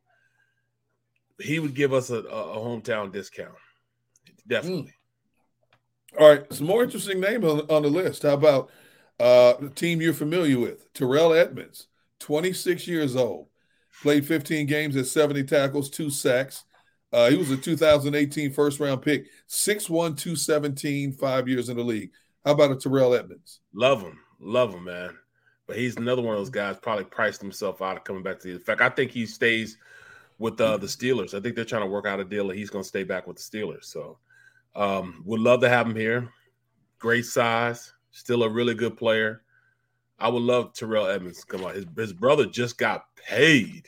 Yeah, he did. You know what I'm saying? So yeah, you did. know, um, it, you know, it's one of the unique guy, the unique fam, unique families that have three three sons in the league. Him, Terrell, the, the Watts family. Yeah, the Watts family. Yeah, they, yeah. So yeah, would I want him back? I definitely would. In fact, um, he was he was actually came out to that charity basketball, um, charity baseball game that uh DeVonta Smith had. Okay. And he was here. I guess they're really good friends, you know, had, had the same agent and everything. So, you know, I, I think I think Terrell Terrell goes back to, to the Steelers, but I would love mm. to have him here, yes. All right. How about uh 28 year old Keanu Neal, who played in Tampa Bay last year? He played the entire season, 63 tackles, four sacks, six foot, 211, another former first round pick. Anybody who plays in Tampa's defense under Todd Bowles I got to be interested in. You have to be interested in him. You know, he can play, man. Um, yeah, I mean, he's something I would think about. He's he's a box safety more so than anything. Hence, that's why he has you know sacks and you know those type of numbers. But will he fit in our system? I think he would. He'd be asked to cover though. because you know they run a lot of cover too. You know, as as Greg um, talked about, because they do a lot of zone blitzing. You know, zone blitzing means they might bring five. It looks like it looks like a blitz when they're bringing four, but it's yeah. not. You know, so I mean, can't. I, would I bring him back here? Um, that's tough, man, because I remember when he played for Dallas. he didn't do much at Dallas. Mm. He did some things when he was with, you know, Atlanta. Didn't do anything with Dallas, but did something last year in uh, in Tampa Bay. Uh, so if we did bring him, I'm hoping that he would come in and, and, do what he did when he was like in Atlanta, when he was in uh when he was uh in Tampa Bay. Okay, all right. What about 30 uh, year old Devin Bush, uh, Deon Bush? Played most of his career in Chicago. Last year played in Kansas City. Played 16 games, 11 tackles. He's more of a of more of a center fielder type. He's not one of these big hitter types, but can cover a lot of ground. 30 years old again, six foot, 200 pounds. Do you like a Deon Bush? Not really. Not really. No. Nah. Okay. Not really.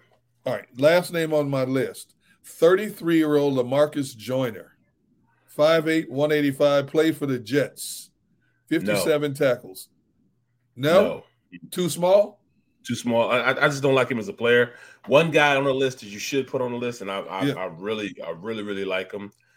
Um, he played in. He he was actually drafted in the second round by uh by by um the Rams, okay. and that's Rapp, Taylor Rapp, Taylor Rapp, young okay. guy, about 26 years old uh, still playing in his, you know, he just finished playing in his rookie deal.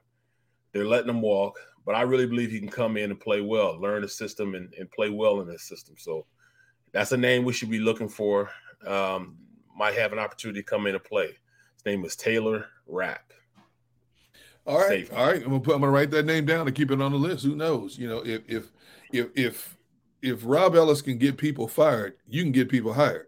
So, right. so get put put that on on the list. Right. I, I, got some I got some questions for you. I mean, I'm curious to hear your your perspective on this.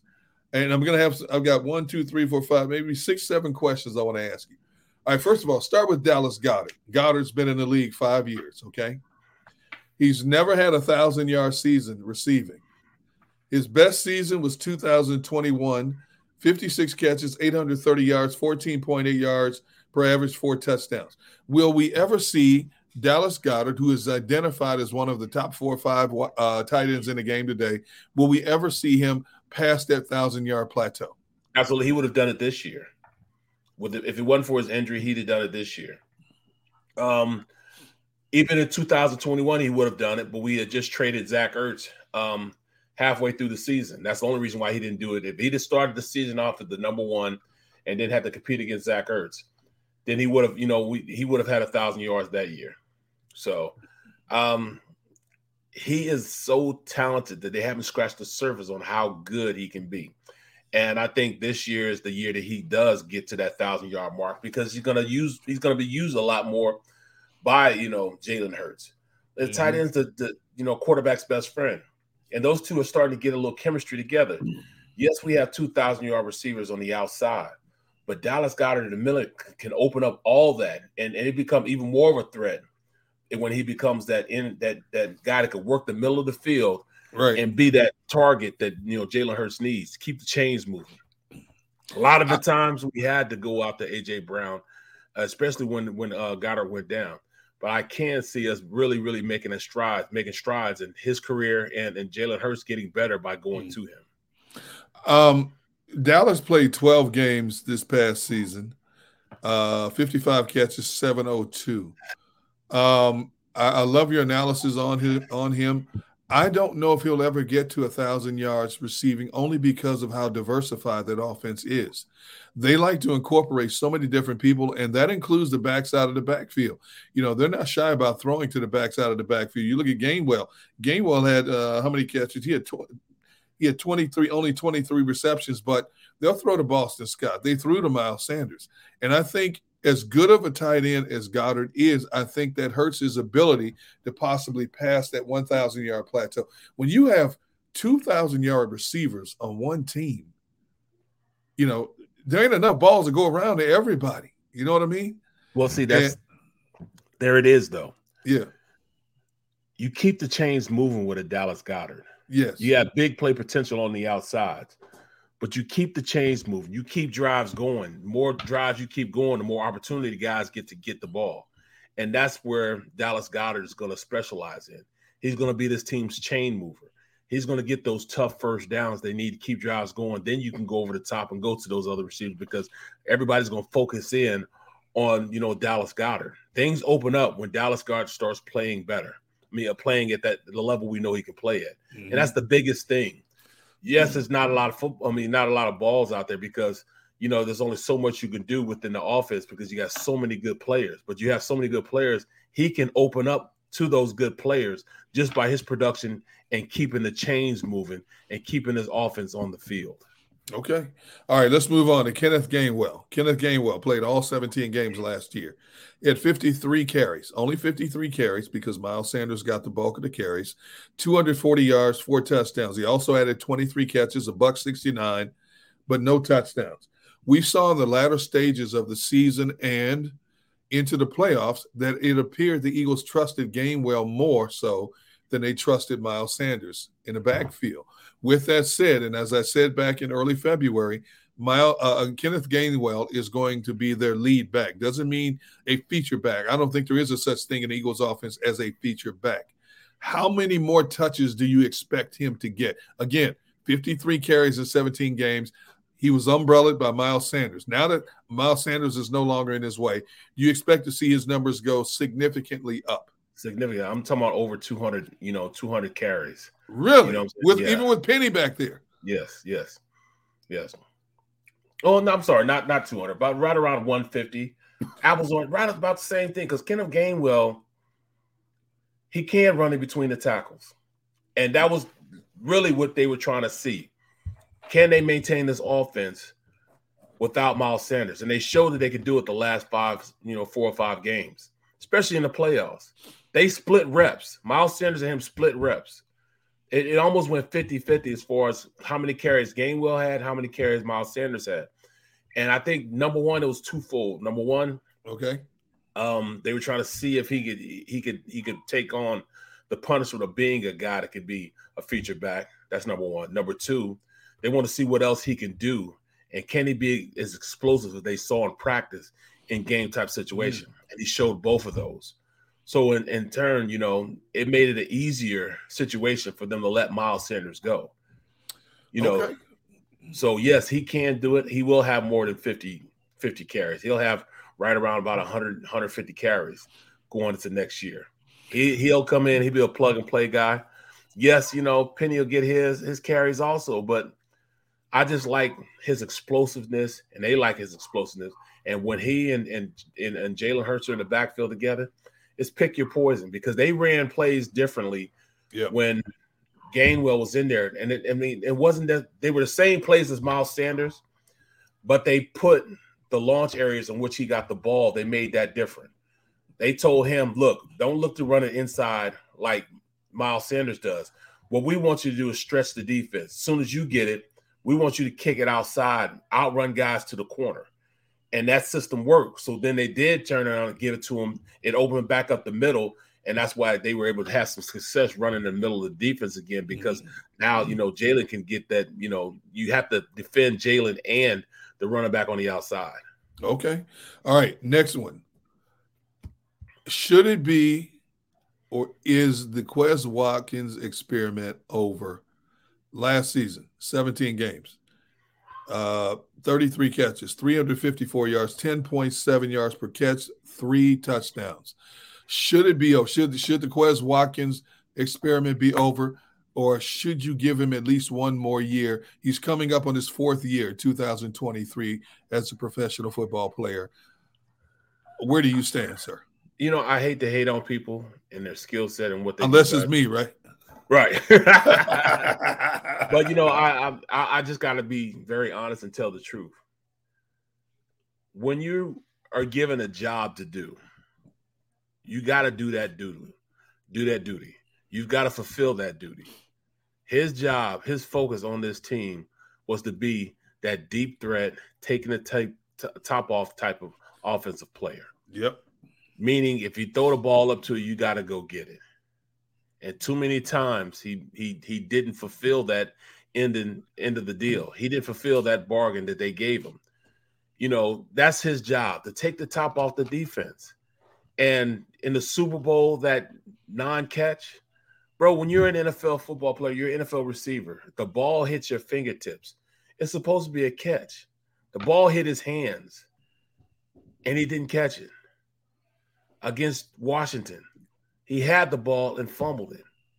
Against Dallas, he allowed them to pick the ball off twice from him being non-committal in the middle of that defense and catching the rock. You get paid to make big plays, and he didn't fulfill his part of the bargain. So, am I done with it? I, am not. I'm not saying I'm done because I'm not going to hate on him. But I'm gonna say this: they're looking at him side-eyed right there, and I, I, they have to be looking for another third receiver to to to to do that, man. You got to facilitate what they're asking you to do, and he's not doing it, man. Me, I got talked towards the end of my career. I knew my job. I was supposed to be the best six man off the bench. That was my job. Somebody got hurt, whether it's guard, center, or tackle, I'd have to be that guy going in there. I had to be the guy to go in and, and play at a level in which there was no um, there was no stopping the offense. It had to be exactly the way if the starter was in there. So that's what I did. That's why I played 12 years. If I couldn't do that, I'd probably just played seven or eight years. Mm. But I knew when I was in the game, I was I was tasked, I was tasked to play like a starter, and that's what I did. Mm. That was my job. That was my role. His job, his role is to take the top off the defense. Now, it don't matter how fast you are, if you're taking the top off the defense, every time you throw it up to you, you're gonna drop it. They'll hell, they'll stop covering you. Just let you run down the field. Oh, they gonna throw it him, he gonna drop it. No need even covering him. You gotta do it, man. And he did not do it. So, I mean, am I done with him? I'm not gonna say that I'm done with him because I ain't got nothing to do with him. But that team is definitely looking at tape, looking at what he was supposed to do and the heat and, and lack of production. He should I mean, just in those two, those two plays I'm talking about the the the the uh, play against that. I mean, not the play against that. Play against Washington when he fumbled it. That should have been like 50, 60 yards, mm-hmm. and a mm-hmm. 50, 60 yarder in the Super Bowl. That's a hundred more yards he should have had. So that puts him over 400 yards passing on just two plays, man. Not to say the 30 yard play and the 20 yard play he had in Dallas. You know what I'm saying? That that's almost 500 yards. He he dropped. He just flat out dropped. So no, I mean I, can't say him. I can't trust him being that guy right now. I can't. I can't. Uh, that that pass he dropped in the Super Bowl could have been a game changing play. It was a game changing play. Yeah, yeah. Well, it was it wasn't because he dropped it, but I'm saying had he right, caught it, right. he could have been a game changing play for the Eagles. Well, it changed the game because he dropped it, and yeah. it gave uh, Kansas City an opportunity to go out there and stop us. Yeah, yeah. They didn't stop us. He stopped. He quit on the route. Number one. Number two, he caught up with it, had it in his hands, and still didn't fulfill it.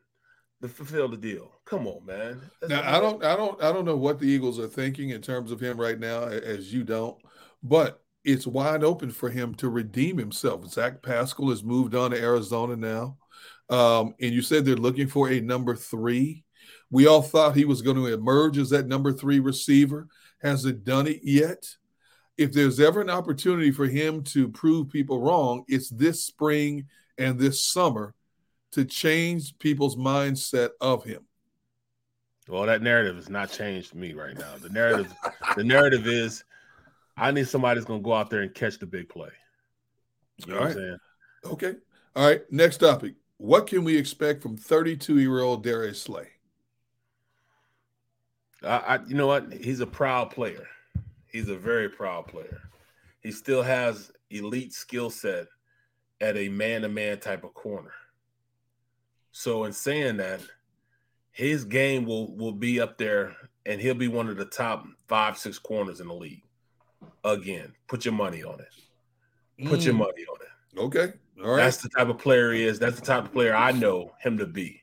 You know what I'm saying? The way he talks, he talks the talk and he walks the walk. Now, you know, a game or two, you know, he might have made some mistakes, but at, at, the end of the day, he's still a top level corner in this league. You know what I'm saying? He was a he was a Pro Bowler. So do I think he's going to be back to that level? I think he's going to get back to the level and surpass that level. Number one, he's a proud player, and people, you know, talking trash about him. That's going to make him work even better. It's going to make him work even harder. He's going to come back with a vengeance. Uh huh. You can be there. Uh huh. See, I told you. You know, don't don't don't don't look at me now. Don't call me Slay now. You got all y'all thought I was Darius. No, I'm big play Slay. Y'all what the, the names that they have for him right now, he's writing out, he's writing them in his in his in his, in his book. He's writing them down right now. Uh-huh. No place to play all that type of stuff. Uh-huh. You know, he's writing all that stuff down. He, he's taking receipts, bro, and he's gonna go out and play at a top level because of what he heard and what he's hearing right now from from everybody. What he's hearing right now, he's definitely um, taking an account of that and going to play at a high level because of that. Hey man, people in this chat are cold blooded. When we were talking about Quez Watkins, they're causing him Quezolar in re- reference to Nelson Agholor. Uh, who's, who's that? The Gigi wow. Meta Quezolar. Um, then we got another one here.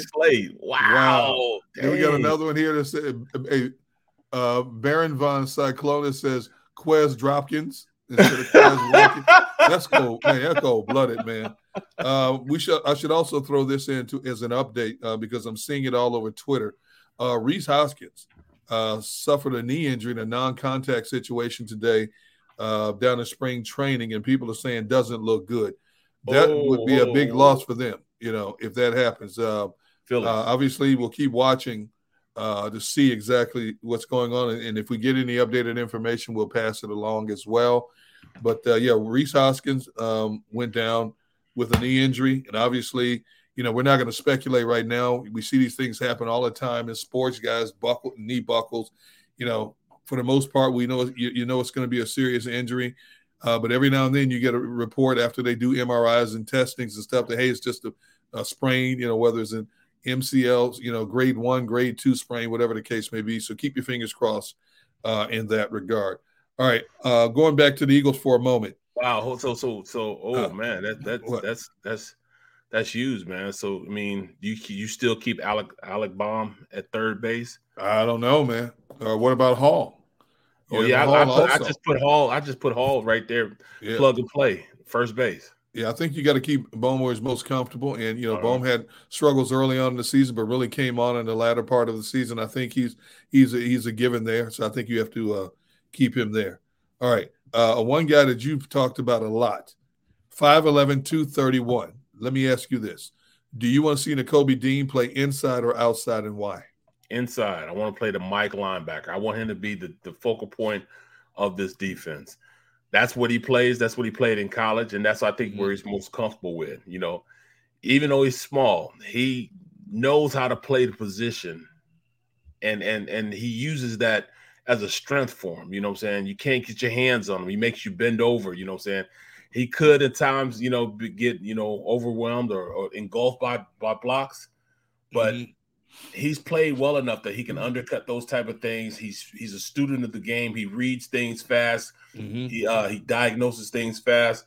His best skill set is his ability to read and react faster than what the offensive line can get on him. You know, he makes plays because he's so instinctual. So he, I want him at that Mike linebacker position. Put Morrow at the will linebacker. Okay. Okay. You know I'm saying? I believe he's also a guy that can blitz. I think he'll blitz better than um, TJ Edwards.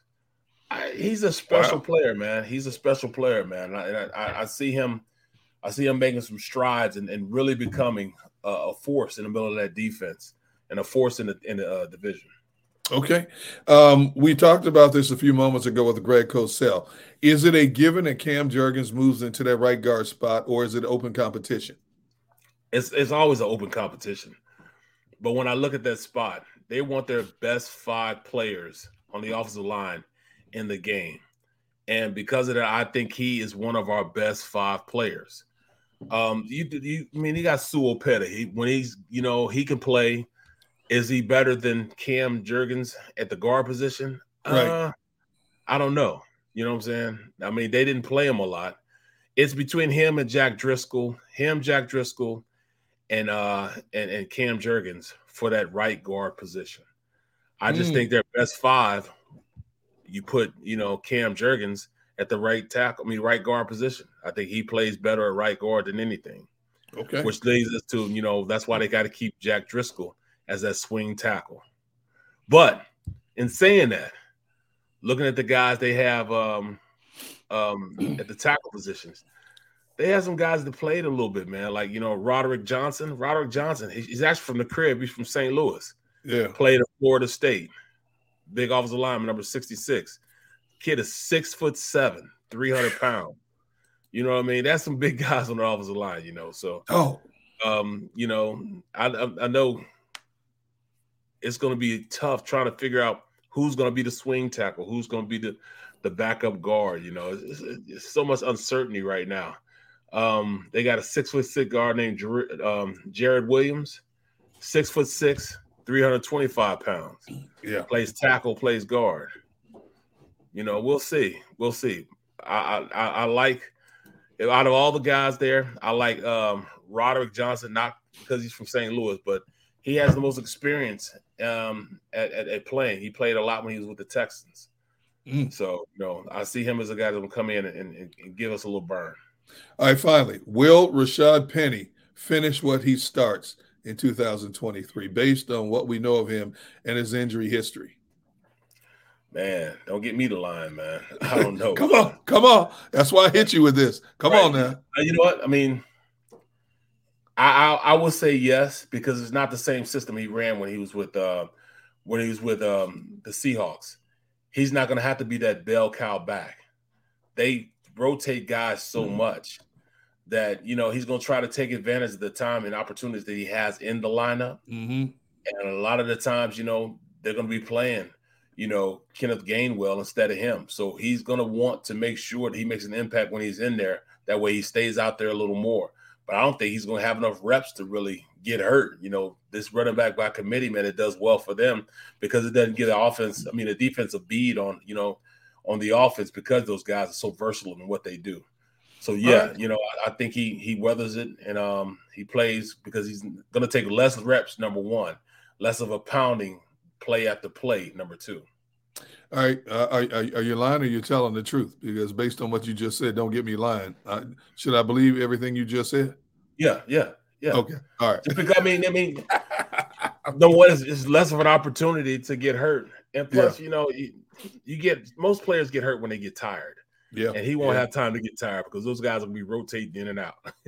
all right, uh, good chat. Uh, we're going to step aside right now. When we come back. Uh, We'll talk about what's going on around the league and some other topics as well. And of course, coming up at two o'clock, uh, NBA insider Derek Bodner will join us to talk about the 76ers, the stretch run. Uh, James Harden has missed the last couple of games uh, because of Achilles soreness. We'll talk about that and more. He's Barrett Brooks. I'm Derrick Gunn. You are locked into this Thursday edition of Sports Take. We're back on the other side. Go to get your game on.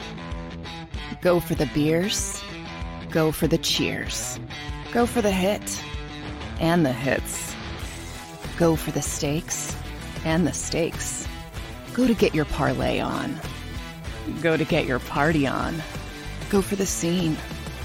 Go for the screens. Go for the gallery.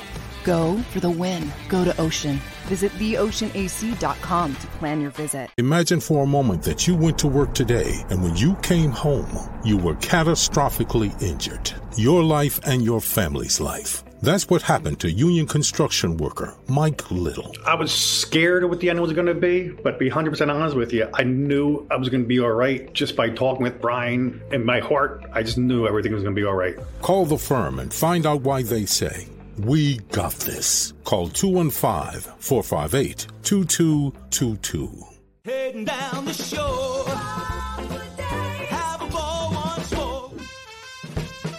Here, imaginations run wild and time stands still. Because here, you can find the best of the Jersey Shore all on one five mile island. So leave the old you behind and get lost in the woods.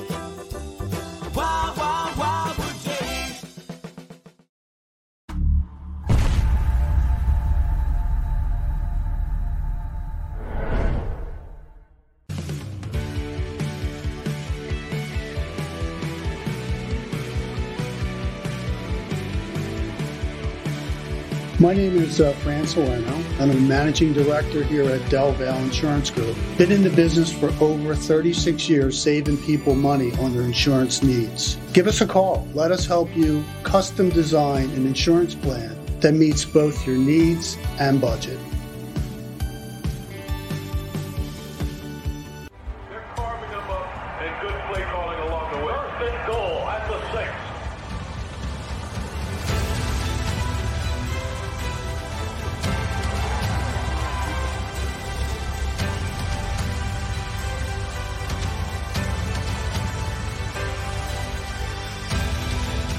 Field of life, First Trust Bank is there for you. Champions on three. One, two, three. Because Philadelphia dreams deserve a Philadelphia bank.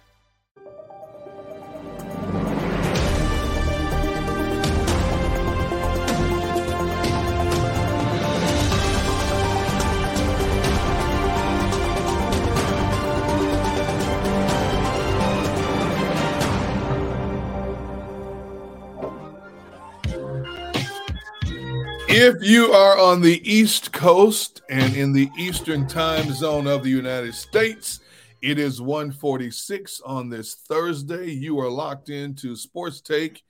That studious individual right there is Barry Brooks. I'm Derrick Gunn. It's amazing how we get to a certain stage in life and, and we, we we're, we're all wearing glasses. Greg Cosell got glasses on. You wearing glasses. I'm wearing glasses. It, it, it's amazing, you know.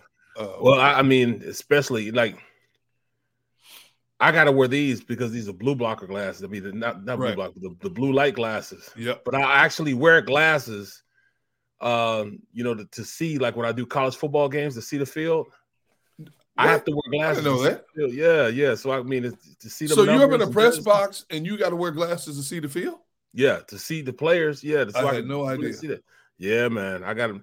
Or when I'm at work and I got to read the prompter. Yeah, I gotta wear glasses oh, there too. Yeah, so, dude, you know. uh, I've gotten to a point basically doing this show and other things. I'm on a computer so much. I can't look at the computer now without wearing reading glasses because the com- computer screen's blurred. Yep. yep. And I'm like, wow. And I've never, I've never had to wear glasses before. Oh, look, they, they, remember the blue blockers. They, the blue, the blue blocker. They remember that rap the dude the rap, the blue blockers rap. yeah, yeah, yeah. Uh, well, in, in, case you hadn't heard, um, you know, we mentioned it a moment ago. Uh, Rhys Hoskins, uh, Phillies first baseman, down in spring training today, suffers a non-contact uh, knee injury, and everything we're seeing is doesn't look good. But again, obviously that's spe- speculation right now. So we'll try to get more information to you today, if not more so tomorrow uh, as well. But you know, uh, praying for you, Rhys. Um, yeah, you know, yeah. good ball player. You know, good ball player and, and, and, an integral part of what the Phillies hope to accomplish in uh, 2023. And he's know, he's uh, working in this lame duck contract too, man. So he has yeah, a lot of proof. Yeah, you got to you know interview for other teams, man. So it's imperative he gets back and he plays well. Yeah, you know, from his baseball future. Um, all right, dabbling into the NFL a little bit more. Um, as we talked about yesterday, the Jets went out and signed uh, a speedster, Mecole Hardman, off from Kansas City. And we were talking about, man, the, the Jets got more pass catchers than they have balls to go around. So what did they do after we get off the show? They trade Elijah Moore to Cleveland. Now, the Jets trade Moore and a third round pick to Cleveland – Cleveland gets a second round pick, and Cleveland now has the 42nd and 43rd picks overall in the upcoming NFL draft. Of course, those both of those picks will be in the second round. Not a bad haul for both teams, but Barrett, the Jets keep making moves like they're confident beyond a shadow of a doubt. They're getting Aaron Rodgers, but as you've talked about, I've talked about Rob Ellis, Greg Cosell, other people. We, it's a little bit more complicated than just your regular trade here. I mean, you Absolutely. got one dude you got one dude playing a role of Jesse James holding up two banks. uh, you know, what? I mean, it's, it's, it's crazy that you know, but you got such a talent in A Rod. But I mean, is he poison, man? I, I, I, was reading, you know, some of the comments, and yeah, you know, a lot of guys, you know, on, on the on the streamer saying, you know, he might be poison, man. You know, he might poison that whole locker room, you know, with with his you know, indecisive message that he gives all the time. And, you know, I mean, he just, he just, it doesn't seem like he, he has the team's best interest at hand. It's all about him. And I mean, I understand it. You know, he's been the best quarterback. He was the best quarterback uh, maybe four or five years ago until, you know, these young bucks came into the to the mm-hmm. league. You know, Allen's and the and the Mahomes and you know now the Hurtses. Uh, you know, these young players. He's time for him to hand over the torch. You know, and allow them. You know, the other guys to go out there like Love. Oh, I, I still want to see Love. Like if if you were if you were the Green Bay Packers right now going right. into the spring, would you hand Love the ball now? I would. Have him taking all the reps. I would. You know, tell tell A Rod, hey man, don't even come to practice, don't even come to to work. I mean, is that something you would do? Uh, yeah, then you're stuck on the hook. Man, if he retires, you still owe him a boatload of money. Um, but I think Green Bay. He retires, though. If he retires, they still got to pay because that money was guaranteed. Well, and not they won't be guaranteed to him if he retires, though. I think there's still a percentage of money he would get if he's because. Well, correction, Green Bay will still take a big cap hit if if he retires. Yeah, he would definitely take the cap hit, but I don't think he would. I don't think he would get the money because he's choosing to retire. You here's, know what I'm saying? Yeah, here's the way I see it. I think Green Bay is exhausted by dealing with Aaron Rodgers over the last three years. Are you? No, they just through with it. They ain't exhausted. They just they just done with it. You know, you got, they, they, yeah. just tired of. You get tired of this mess after a while, man. Right, man. It's, oh man, come on, man. You know, you mean he's just a prima donna, bro. You get on my nerves, you know, how he acts like that. I mean, yeah, I mean, he he he went from being one of the Pied Pipers in the league to one of the most despised players now because of some of the antics he's pulled. Let me go into a dark a dark environment, and when I come out, it'll be much clearer in terms of what I'm supposed to do and where I'm supposed to be. Because if you heard him on that Pat McAfee show, he said, "Hey, I, um, I felt like I was going to play for Green Bay, and I come out, and I find out Green Bay's ready to move on, so I'm ready to move on." Well, what do you expect him to do after the way you treated the organization for so many years? First, it went from I don't have a, a more defined line of communications. I don't have more input in who we go out and get and try to get in terms of free agency. You know, a lot of quarterbacks get those things, a direct they don't come out and say it. Why do you have to come out and say it? You know, we know your status is one of the greatest to ever play the position in the history of the game, but do you have to come out and tell everybody about it? No. Go about exactly. your business. Keep that stuff. Uh, my relationship is strained with certain people in house. It needs to be better. Better relate. You know what? You're an employee. You don't own the company. You're an employee of the company. Well, he's got everybody by the cojones right now. So oh, oh, no question. Yeah, you know, I mean, it's it's sickening, man. But you know, I mean, he's he's garnered that type of respect in the league and on that team. Yeah, he's been best things, you know, going for like ten years. Mm. So you know, yeah, you know, I mean, you know, get you know, he's he wants his flowers now. He didn't want them when he's dead. He wants his flowers now. You know, I like that. I want my flowers now. Right. Uh, here's a here's a story of of and you just sit here and you go, wow. Um, tight end Foster Moreau was a fourth round pick of the Raiders back in 2019. He's a free agent now, making the free agent rounds. He goes down to New Orleans just for a routine physical, and Dr. John Amoss helped diagnose that he has Hodgkin lymphoma. Wow. 25 years old. Now, this same Dr. John Amoss was the same doctor that diagnosed that Jon Dorenbos uh, had an aortic aneurysm back in 2017 when the Eagles were trying to make a trade with the Saints, and Dorenbos was part of that trade. So basically, saved Jon Dorenbos's life, who who ended up having open heart surgery, and it's also the same like same the next doctor, day or that same day or something like right. Yeah, and it's also the same doctor that diagnosed a heart condition with Nick Fairley as well. So this Dr. John Amoss and the Saints organization, I tell you what, B. Brooks, if I'm a free agent, I want to visit the Saints whether I want to go play for them or not. Because first thing I was, is Dr. John Amoss still there? I want him to check me out before anybody else touches. Bro, I'm gonna tell you the truth. I'm like, he got some bad juju in him. I ain't trying to go down and see him, bro. Like, you know, he he diagnosing too much sickness for me. Yeah, but he's, he's saving people lives, man. Oh, okay. Just John Doran, boss. Let me be uh, all right, bro. I guess, I guess, I guess. On one hand, you could say, I want Doctor Amoss to check me out just to make sure. But on the other hand, it's like, oh man, I don't want to go in here. What if he finds something I've been trying to hide or didn't want to acknowledge for a lot of a lot of life. You know what I'm Yeah, saying? he like the he like the kiss of death for real, for real. Like dad gum, dad gum, man. He You said know a what kiss saying? of death. Come on, He- man. He just diagnosing all bad, man. I'm like, hold on, man, hold on, dog. You know what I'm saying? Keep See, your I'm hands kinda- off I'm- me, bro. Look, I'm kind of with Duck here. Duck Wins says this doctor should be reviewing all of the players. oh, and John Dickerson, come on, man, that ain't right. He touches them and transfers his sickness to the players. Some, some Stephen King ish. Come on, man. That- see, I can't be. See, see, Some- that's some when you, that's when you type of stuff, far. man. yeah, man. See, that's when you take it a little bit too far, man. Come on, man. It ain't that Oh, bad. man. it? It's like the Um, Green Mile, bro. You know, Another saying? NF another NFL note, dude. Um, tight end Austin Hooper, two-time Pro Bowler, 28 years old, uh, so leaves Tennessee, signs a one-year deal with the Raiders. He joins OJ Howard. OJ Howard never really panned out down in Tampa. So now the Raiders go from losing Darren Waller to now having a two-time Pro Bowler in Austin Hooper and OJ Howard, who was projected to be the next great one and never panned out. But Yep. uh, you know, you look at Austin Hooper's numbers in his career 339 catches, 3,468 yards, 25 touchdowns. That's not a bad offensive weapon to put in Josh McDaniels' offense out there he in signed, Vegas. a, he signed a big deal to go to like what Cleveland?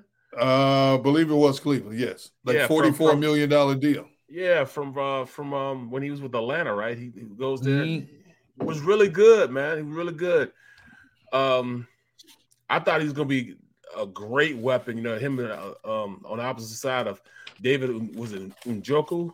Yeah, Njoku. Yeah, yeah. I thought that was gonna be a nice little one-two combination that they had. It just never materialized. Well, number one, because they didn't have a good quarterback.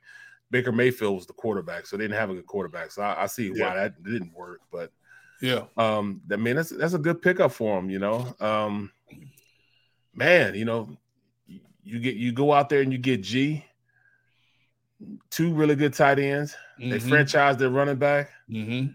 They might be all right. They might be. If not, Josh McDaniels uh, better start putting his resume out. If you can't do some damage with these weapons, you got to start putting your resume back out there. And maybe, maybe Bill Belichick will take you back again. He took you back once, maybe he'll take you back again. Oh, he will. He will. I mean, that's the big. I mean, he has the best wide receiver in the league, two really good tight ends, and a good running back. That's the makings of having a pretty good offense, wouldn't you think? Oh, no question about it. All right, we're coming up on the two o'clock hour. It is 158 right now. When we come back, we're going to talk some 76ers and NBA basketball. We're going to bring in, to me, one of my favorite in, inside basketball minds, and of course, uh, even closer to home with the 76ers, Derek Bodner. That and more coming up as we approach the final hour of this edition of Sports Take. Go to get your game on. Go for the beers. Go for the cheers. Go for the hit and the hits. Go for the stakes and the stakes. Go to get your parlay on. Go to get your party on. Go for the scene. Go for the screens. Go for the gallery. Go for the win. Go to Ocean. Visit theoceanac.com to plan your visit. I get scared sometimes. Of a lot of things. Joining in Decisions, the dark. the dark. But I once heard someone say, But as I always say, it's okay to be afraid as long as you face the fear, and keep moving forward. Wherever you are in life, count on the name trusted in insurance for over 80 years Independence Blue Cross. Is the best vacation one that you find or one you get lost in? One that takes you to new heights or reminds you to go with the flow? To get your feet wet and your wheels spinning? One that lets you find your own rhythm or get carried away? Find the best of yourself. Get lost in the woods. Plan your stay in the Wildwoods today. Plan your day with confidence. Keep the umbrellas on hand. With Action News and AccuWeather. Numerous tornadoes. Your go to team when severe weather strikes. The water is still rising. Keeping you prepared wherever you watch. Action News and AccuWeather, the team you trust. We all know that taxes are just part of life. It's true during our working years, but also in retirement. But what you might not know is up to 85% of your Social Security benefits might be taxed. Our team at Thrive Financial has helped retire thousands of people across the Delaware Valley by asking questions they never knew they needed to ask, including how their Social Security benefits might be taxed. It's time to be proactive on taxes. Get your Thrive Retirement Tax Playbook today. As a hardworking American, you've never experienced how tough life can be until now. A catastrophic injury while working on the job. A personal injury from someone else's negligence. Turned away by other law firms in the region who didn't bother to learn your story. It's time to meet the Fritz and Bianculli Law Firm and managing partner Brian Fritz. Badly injured? Call the Fritz and Bianculli Law Firm. Find out why they say, We got this.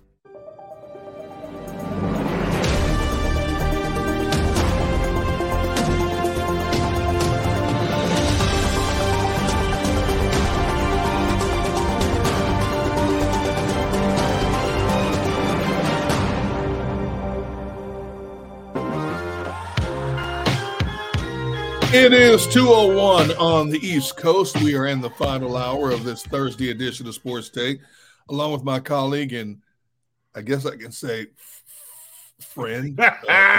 you said it. You know it. You know, such you know it. You know it. You know it. Oh man, that hurt to say that. Oh man, you know I love you know y'all. I love you like a step brother. All right, we're gonna talk some uh 76ers basketball right now. Wow, what a what a show they put on last night.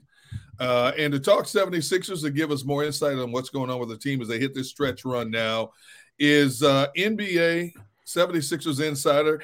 He is the editor in chief of the Daily Six newsletter, and I love talking to him. You know, it's been a while since we've had you on. Derek Bodner, D, how you doing, man? I'm doing great. Thanks for having me. Good man. Hey, look, last night Sixers not only get their measure of revenge against Chicago from Monday night. I don't think they played a better first half of basketball than what I saw them play last night, and that was without James Harden. Man, they yeah. put on a clinic last night. Yeah, no, I mean they scored. I think it was the first 17 points in that yes. game. They're up by almost 30 at halftime. Considering how bad the offense looked uh, two nights before against the same team, it was real nice to see. You had a lot of really strong performances from not only Joel in that first half, but Tobias, from Tyrese, uh, from De'Anthony Melton, who continues to play very good basketball. And it's one of the steals of the offseason for the Sixers. Uh, they played a, a, very good first half. You know, there's a lot of questions that may have come out of it because of the injuries, both because of Harden and the Achilles and Embiid with the calf. Um, but that was as good of a bounce back performance. Because, like I said, the previous game against Chicago two nights yeah. before was yeah. as bad as this team has looked offensively in a very long time. You knew it was just mm. an off night. You knew it was a you know, not something to be too concerned about, but it was nice to see them bounce back the way that they did. No question about that. But you know, when you look at it, man, I mean, injuries starting to creep in a little bit. You know, that's my biggest fear. Not necessarily where they are um, as far as positioning, but them going into the playoffs healthy, man. And that's my big thing. And I've been screaming it for the longest time. When do they really start load management? Do they wait until they get to um, they get to a point where you know that specific to who they're playing and not necessarily, you know, um, the way they're playing? Yeah, I think they have to start pretty much now. You know, especially with the injuries, uh, these being lower body injuries, especially with Harden, the Achilles feels a little more uh, something to be concerned with than Joel's calf does. Uh, but with James, so much of the reason why this year is different, the why the reason why he is different is because he just has a little more burst in his uh, step. He has a little more ability to change direction and change speeds that he didn't have last year. And anything that might threaten that would be significantly more massive of a uh, impact than getting that two seed, which is still the two seed is still very much in play. They are tied yep. with Boston in a loss column, I believe. Uh, so you would like to see them get that. That would be great to have a home court against the Celtics, but it's not anywhere near more important than Harden. And Harden is, I think, historically a little bit tough to convince to sit he does not sit very often. Part of the reason he had problems with that hamstring with the Nets is because he continued to play on that injury in the playoffs. So it is going to be a tough sell to get him to uh, commit to just taking some time off. But I think I think it's a right move. And right now, Doc Rivers said after the game that he expects both of them to play on Friday. Mm-hmm. I'm not sure if that I'm not a doctor, neither is he, but I'm not a doctor. Uh, I don't know if that is a right call or not, uh, but I would certainly be cautious. I'll get them young guys some playing time, man, so yeah. they can continue to mold themselves into guys that can contribute when the playoff starts, man. Yeah, I agree. Derek, that, that situation with Embiid last night was somewhat puzzling. Um, he played 16 minutes in the first half. Then we get word that he's not going to play anymore because the margin is yeah. so so vast. And then later we find out he has um, uh, uh, some some soreness in his knee, and and and, and yeah. I saw your comment pertaining to it as well. And I'm thinking, wait a minute. First of all, he's not coming back because you're blowing Chicago out. I've never heard of this before, no. especially yeah. at halftime. Then you find out it's, it's, a little bit more. And we saw him grab the I believe, uh, in the first half of the game. So I'm rubbing it a little bit. Um, when you talk about load management for for a Joel Embiid, and they've got 10 games left. All 10 games are against teams that are in playoff positions right mm-hmm. now. And I'm talking about that, you know, that that 10 through 7 playing spot as well. And they're jockeying for position with Boston and Milwaukee. I mean, they're still only three games behind Milwaukee. Uh, I think what a half game or two games behind, a half game behind Boston. And yep. Boston's not been playing great basketball as of late. How, how do you gauge? And, and, most of these games the Sixers are playing are on the road. How do you yep. gauge that load management with so much of an importance on what's to come down the stretch, as, as they say in horse racing, and down the stretch they come. Yeah, no, uh, this is a very tough uh, schedule. Uh, these two games against Chicago were probably the two easiest games they have rem- uh, left on their schedule. Everything gets tougher from here. You've got a little bit of a break because the Suns are playing without Kevin Durant.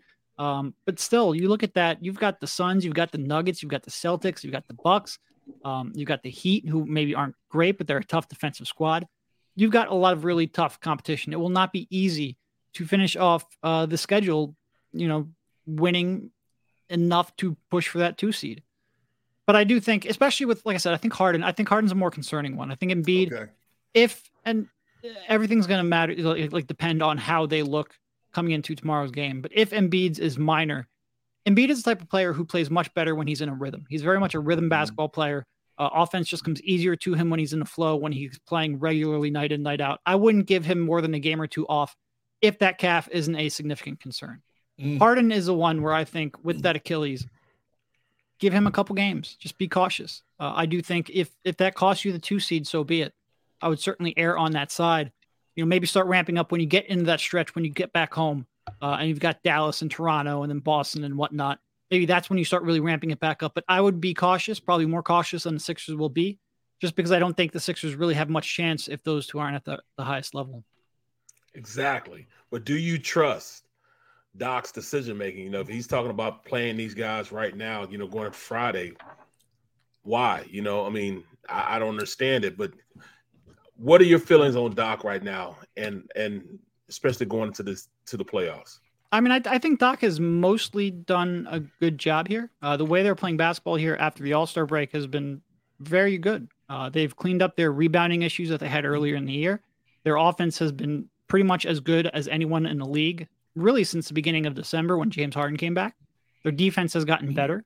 I think his rotations have gotten better. Now, I might argue that some of those decisions probably should have arrived at those conclusions a little earlier in the season, but I think he did eventually get to where he needed to be. Right but he is probably going to he he tends to play guys rather than be conservative with injuries. It's a very real concern that I have, and I think it's right for you to have it as well. You know, Derek, since since the first of the year, 76ers have played some really good basketball, and yet mm-hmm.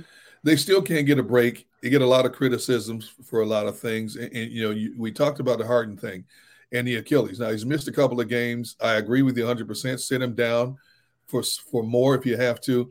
But then I saw on, on Twitter last night people are saying the Eagles mismanages load management. Do, do you think that's the case? Well, I do think he plays a little like I would like to see him get a little more time off, and right. minutes are a little bit high. You know, he misses a game here or there because of the foot injury he previously had, um, the soreness in his right foot, which is, is not the same one with the Achilles. Well, the, the other foot has an Achilles too, not the same one with the Achilles injury. Right, right. Um, yeah, look, I think a lot of this comes down to Harden. Harden has always played 37, 38 minutes per night. He has always played night to night. if he's not healthy. Uh, I'm not sure necessarily this is a Sixers thing as much as a Harden thing, and maybe part okay. of being a player's coach is that you let players play the way they're comfortable. And I think Harden sort of feels a little bit like Embiid, where he gets into a better rhythm if he's playing every night, if he's playing a lot of minutes. But he's, you know, 33 years old with a history of lower body injuries. I tend to be cautious and not care as much about the regular season. But I think uh, I think everyone from Embiid to Harden to Doc pushes it a little more than maybe I would. Mm. Well, you know, talking about pushing, you know, um, do you think now that they should, they should start pushing uh, PJ Tucker to be more, give us more, do a little more, you know, since we are heading into the playoffs? I mean, yeah, I, mean, I think I, that's why they got his role. He, I'm thinking he's supposed to be an enforcer, you know, and, and, and go in, you know, be that guy, shoot from the from the corner, you know, give me that PJ Tucker, you know, is, is, is that when this is this where he's supposed to shine? Yeah, I, I mean, look, you're you're not. He's gone scoreless in like three of the last six games, something like that. He has certainly not ramped up his offensive usage all that much. I'm not sure you can really ask him. Like, I think if you push him to do that, though, you might start getting him to play outside of his comfort zone. I do think he's gotten a little bit better here on the defensive side of the floor and has made a pretty big contribution on that end. You know, I think when you get in the playoffs, they're going to rely on him to be a little bit of a backup center at times, and I think that's going to sap even more of his uh, energy on the defensive side of the court. Uh, you just want him to. It's really to me, it's all about those threes. You know, he had one game there against Cleveland, or he had three three point attempts, and you thought that's. I don't even care how many of them go in. Just take that shot, so you're you're spreading the floor, so you're dragging that big man out there. But more often than not, he's not taking. You know, he's taking one three at max. Uh, that's the only thing I would say in terms of aggressiveness. He has a he second guesses a lot of open jump shots. I would like to see him take that a little bit more but I'm just not sure if you really push him if you're going to get that. I think that's well, see, but Derek, that's, stage. That, this is the time. This is where I, he showed his you. ass against us. You know, when he played against us, now he doesn't want to do anything right now. It, it, it, I'm getting irritated, man. This is the time right now when we start seeing I hear you. Yeah. and look, he had a, again going back to the game against Cavs. He had four offensive rebounds in that game. That looked like a playoff version of PJ Tucker. Yes. I do think PJ Tucker is sort of like the kind where the bigger the game, he will up his energy level and maybe playing these games against the Bulls, he just doesn't get up for quite as much as he does against someone like the Cavs, where they essentially clinched the three seed, or as much as he will against the Celtics and the Bucks coming up. But I think that's more like that's in him, where the bigger the game, the tougher the competition, the more he's going to ramp up. I'm not sure you necessarily need to push him to do that. Okay. Hey, Derek, the last couple of games, uh, one thing that's really jumped out to me in the uh, box score is Sixers had 19 turnovers on Monday night um, against mm-hmm. Chicago, and they come back and have 15 again last night. That's a high volume of turnovers. Do you think it's more so playing down to the level of competition, or is that something we should start watching a little bit more closely in terms of because those ebbs and flows decide the outcome of games, especially in playoff scenarios? Well, especially that one Monday night. Um, like yes. That first half, they I think they had something like 12 or 13 of those turnovers in the first half. Yes. And that, that was a big part of why they fell behind. Uh, they were lax with the ball in a way that you rarely see. And it felt like on drives, they were getting stripped constantly. Now, yeah. part of that, Boston is a good defensive team. As much as they might be a below 500 team, a lot of that comes down to the fact that they have one of the worst offenses among playoff contenders. Um, their defense is pretty strong. I'm, I'm not sure exactly where they rank, but they're a top 10 defense. So they are a tough defensive squad. They can certainly get out there and force some turnovers, but the Sixers were careless. And like I said, since really the beginning of December, they've had the best offense in the league. So I don't want to kill them too much for that one performance, but they can certainly get lax with the ball. And Monday night was maybe the worst I've seen from them in quite a while. Mm. Uh, but it, mm. was a little bit of an aberration. Like I think they've been yeah. doing a better job of that recently. Okay. Well, I'm about to start with the the the the, the bad word as far as acronyms. Uh oh. MVP. Mm-hmm. Um, where are we at right now? I think Joel's going now. Look, a lot of it. Don't say it. Any, Don't say it. Don't jinx it. Any narrative that is out there now can change in the final ten games, and when you have games against Jokic and against Giannis, like that is going to factor in. If the Sixers lose both of those games, this could change. But I do think right now he's probably the favorite. Uh, I feel like uh, the sentiment has changed across voters around the league. You know, I think the way he has played here since the All Star break, the way the Sixers have surged since the All Star break, and it's just changed the conversation. And I think voters are susceptible to that. I think they should be. I think it is. He has been the most dominant player this year. Uh, I do think Giannis and Jokic play at an MVP level, and they do so year in and year out. And if any of them want it, you wouldn't. I would. I would understand it. But I think the impact that Joel has had uh, has been. I think this is his year, and quite frankly, you know, those other guys have two of them. Um, Joe's been right there. I think I, I think he deserves it for the work he's put in, for the improvement he's had, and I do think he's had the year to justify it. I think uh, I think this year he gets it. I do. And you know what, Derek? Um, in in recent years past, when we've talked about this topic, uh, one of the negative criteria towards Joel has been, well, he didn't play as many games yeah. as the person who won it. But when you look at the numbers right now, um, you know, he's played 59 games. Giannis has played 57 games. So they're all right there now. So you can't use that as an argument against him. It's they've all been right there 59, 60 games. So that criteria doesn't come into play this time. Yeah. And I think Jokic has played maybe five or six more games, but it's not an overwhelming yep. number. Like you said, Giannis has missed some games. Other contenders like Steph Curry and Kevin Durant are pretty much out of mm-hmm. it because of the games that they missed. So yeah, I think this is a year where games played isn't going to be as big of a factor. I think it's close enough where you can just pick the player having the best year. And the year that Joel Embiid has had, I mean, he is putting up scoring and efficiency numbers like prime Kevin Durant while anchoring the best, you know, being one of the best defenders in the league. I think this is the year he's going to get it. I do. Good. You know, I, I, like what Barrett said a few moments ago about getting other players more looks, more touches, more significant minutes, especially where that could come into the play in the playoffs. As we we get down this stretch here, who do you want to see elevate their game for the 76ers that they should be able to be able to count on in the second season? Yeah. Um it's a good question because a lot of the players have done that. Like Tyrese mm-hmm. Maxey has really elevated elevated his game since returning to the starting lineup, and and Harden have been incredible. You'd love to see more out of Tobias Harris, and I don't even really mean as a scorer. If he scores 15 yeah. a night, that's fine. I just want him taking those open. Sh- a lot of it comes down to taking those open shots because Joel and, J- and James Harden are so good at creating open three point shots that the way you punish defenses for rotating on them is to take those shots, even if they're not going in, even if you're struggling. You've got to take those shots so you can keep defenders honest. You can make Joel and James' mm-hmm. life easier. I want to see PJ Tucker. I want to see Tobias Harris, Georges Niang, Georges Niang, sure. Um, I want to see them launch shots. All those role players just launch shots when you're open because that will make uh, Embiid and Harden's life significantly easier. Uh, Derek, let's be honest. Uh, uh, are we really counting on Niang? We've been saying this for the last couple of years. Uh, are we really? We see him take 11 shots one game, three shots the next game, 12 shots one game, two shots the next game. Are we really going to count on Georges Niang? Well, somehow, I mean, some way?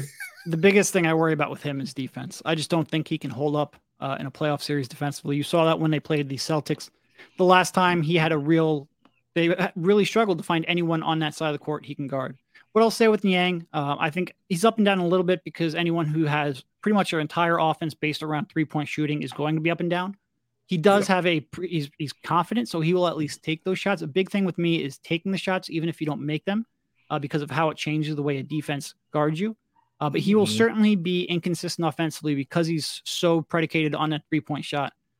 But the real problem is if he was contributing defensively, you probably wouldn't notice those missed shots quite as much, and that's where I worry about uh, him in the playoffs. Well, you know, speaking of the playoffs, how deep do you think um, Doc goes down in the bench? You know, when playoff starts, because I know he he cut it like it was like six or seven guys last year. Yeah. Do you think he has the ability to go deeper this year with his bench?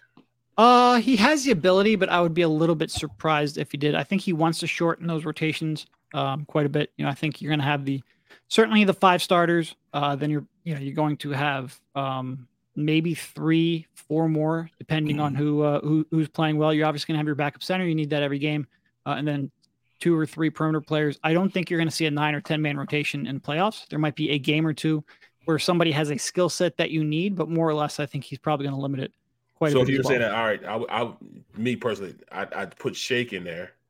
You'd sure. have to put him in there. Um, does does Montrezl Harrell does he become a part of that, or do you go with Big um, B-ball Paul? No, I think so. So far since the All Star break, I think Trez has played maybe six total minutes. Uh, I mm think Paul Reed right now is the backup center. I think he should be the backup center.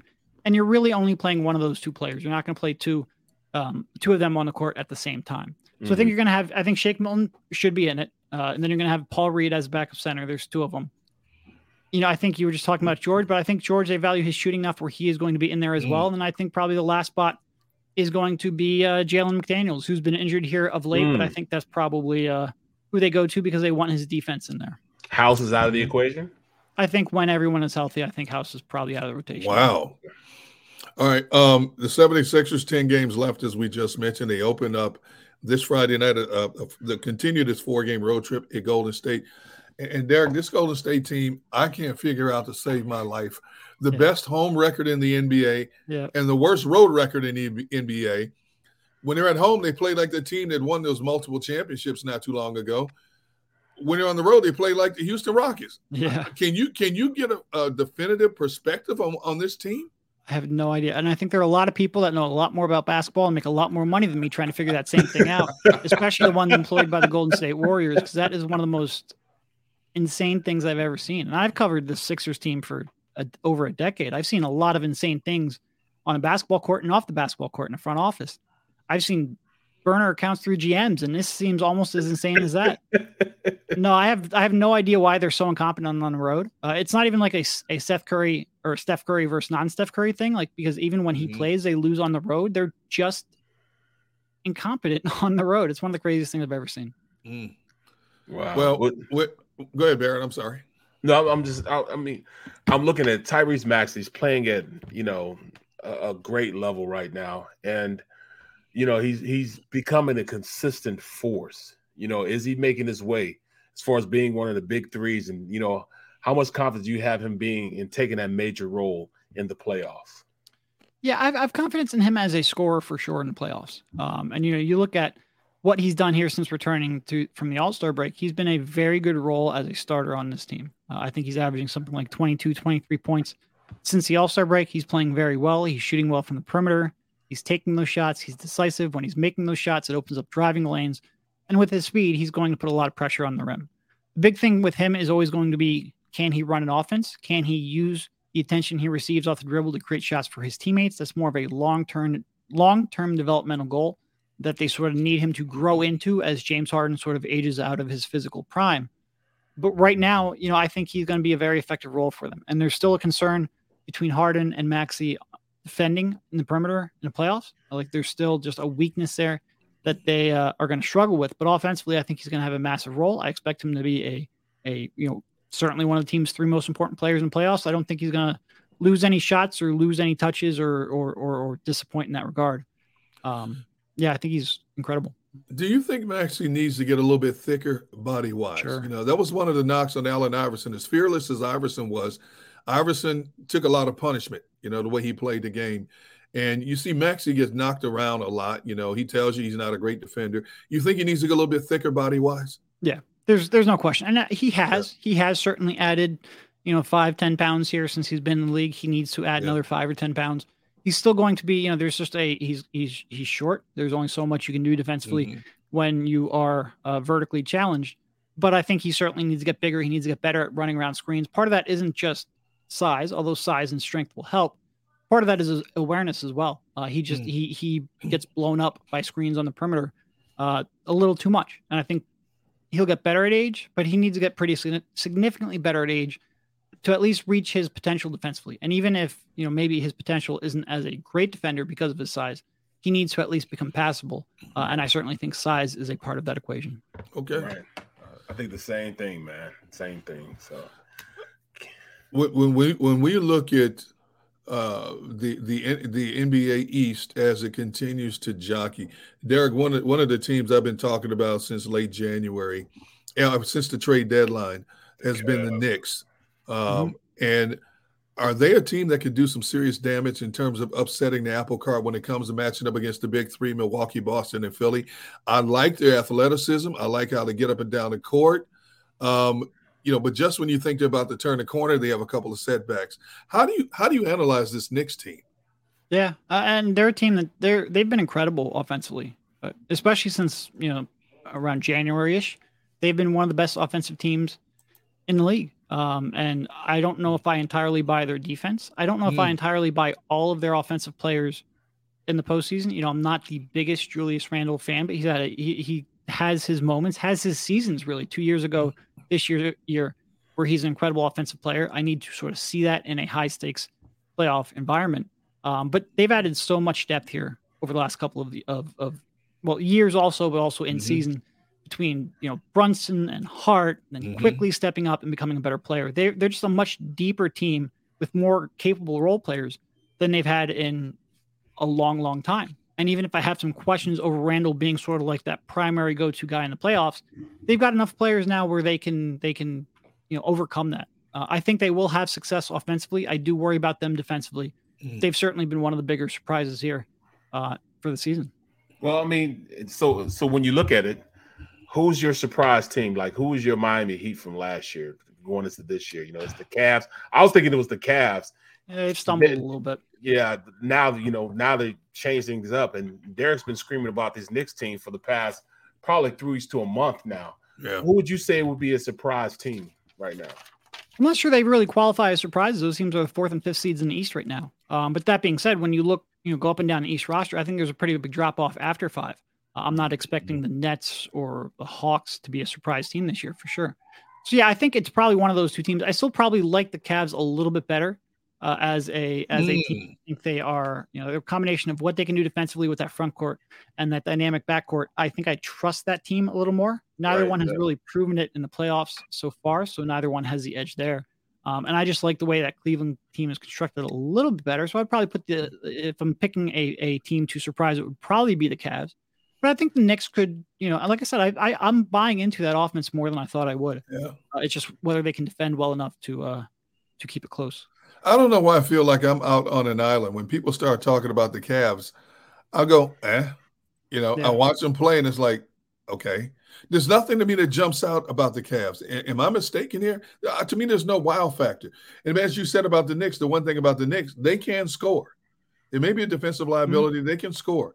And I know the Cavs have Donovan Mitchell, but I- I don't know. Something about the Cavs that just don't don't really make me worry about them as a team. Am I wrong in stating that? I get where you're coming from. Um, but they do have the number one ranked defense in the league, and whenever you're that good at something, I think you should be taken pretty seriously. Uh, they obviously then have Garland and Mitchell as their, um, you know, dynamic backcourt. Maybe you're not worried. And Mitchell is someone who's always sort of stepped up in the playoffs. He's always had good playoff runs. He's always been aggressive in the playoffs. When the Jazz have disappointed in the past, I don't think it's usually been Mitchell um, who has been to blame. So I think I think I think they're a good team. Um, they're another team though that hasn't really done it in the postseason, so you're waiting to see what they do. Um, they rely a lot defensively on Evan Mobley, and he's still a really young kid. Right. But uh, you know, I think, like I said, whenever, and I think maybe we have a we in Philadelphia have a little bit of a distorted sense because their front court, Jarrett Allen, Evan Mobley, can't match up with Joel Embiid at all. They're just too small, and he puts them under the basket pretty much every possession. But outside of that, they're a real tough, real menacing defensive squad. So yeah, I think I think they could certainly surprise some teams. All right. Uh, he is uh, Derek Bodner, and D always uh, appreciate you giving us some time. Of course, follow him on Twitter at Derek D E R E K, and I've had to forgive him many times because he spells his name the wrong way. I'm not going to hold it against him, but that's okay. You just messed up the whole Derek thing, as I've told you time and time again. But follow him at Derek Bodner NBA, and of course, always check out his newsletter, The Daily Six. Great inside information. D, you know we're going to be calling you up again down the road as we get closer to the playoffs and into the playoffs, man. So keep your phone handy, bro. Yep, my pleasure. Anytime. All right, Appreciate you, bro. Derek Bodner. Appreciate you very much from uh, uh, the Daily Six newsletter. All right, Mr. Brooks, we have approached the final break in this show. When we come back, we'll talk about any and everything under the sun. And of course, we still have the birthdays and the movies coming up. We're in the last half hour of this edition of Sports Take. Coming right back. Go to get your game on. Go for the beers. Go for the cheers. Go for the hit and the hits. Go for the stakes and the stakes. Go to get your parlay on. Go to get your party on. Go for the scene. Go for the screens. Go for the gallery. Go for the win. Go to Ocean. Visit theoceanac.com to plan your visit. Imagine for a moment that you went to work today and when you came home, you were catastrophically injured. Your life and your family's life. That's what happened to union construction worker Mike Little. I was scared of what the end was going to be, but to be 100% honest with you, I knew I was going to be all right just by talking with Brian. In my heart, I just knew everything was going to be all right. Call the firm and find out why they say We got this. Call 215 458 2222. Heading down the shore. Here, imaginations run wild and time stands still. Because here, you can find the best of the Jersey Shore, all on one five mile island. So leave the old you behind and get lost in the woods. Wild, wild,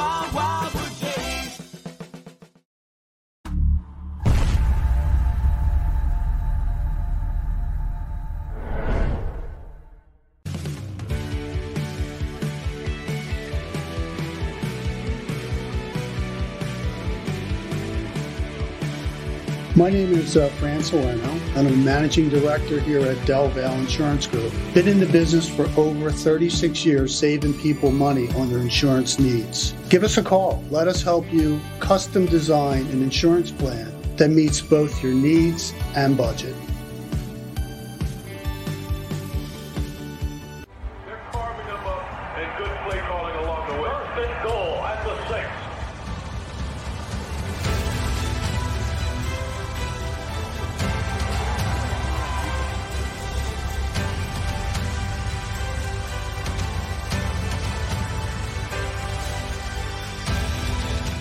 Field of life, First Trust Bank is there for you Champions on three. One, two, three. because Philadelphia dreams deserve a Philadelphia bank.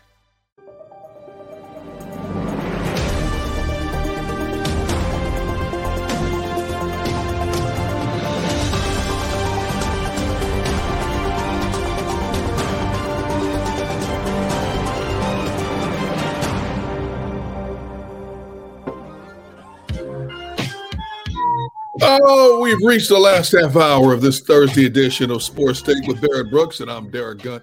B. Brooks, my wife just walked past me and said, You sound like Ted Baxter from the Mary Tyler Moore show.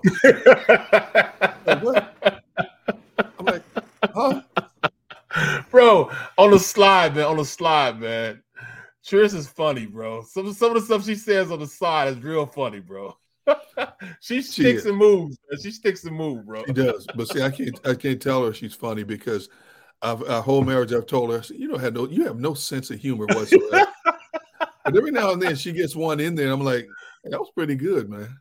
Bro, every once in a while, she and, I, and, and I've been her before, and it, sometimes she'll say something, and then I think about it. I'm like, yo,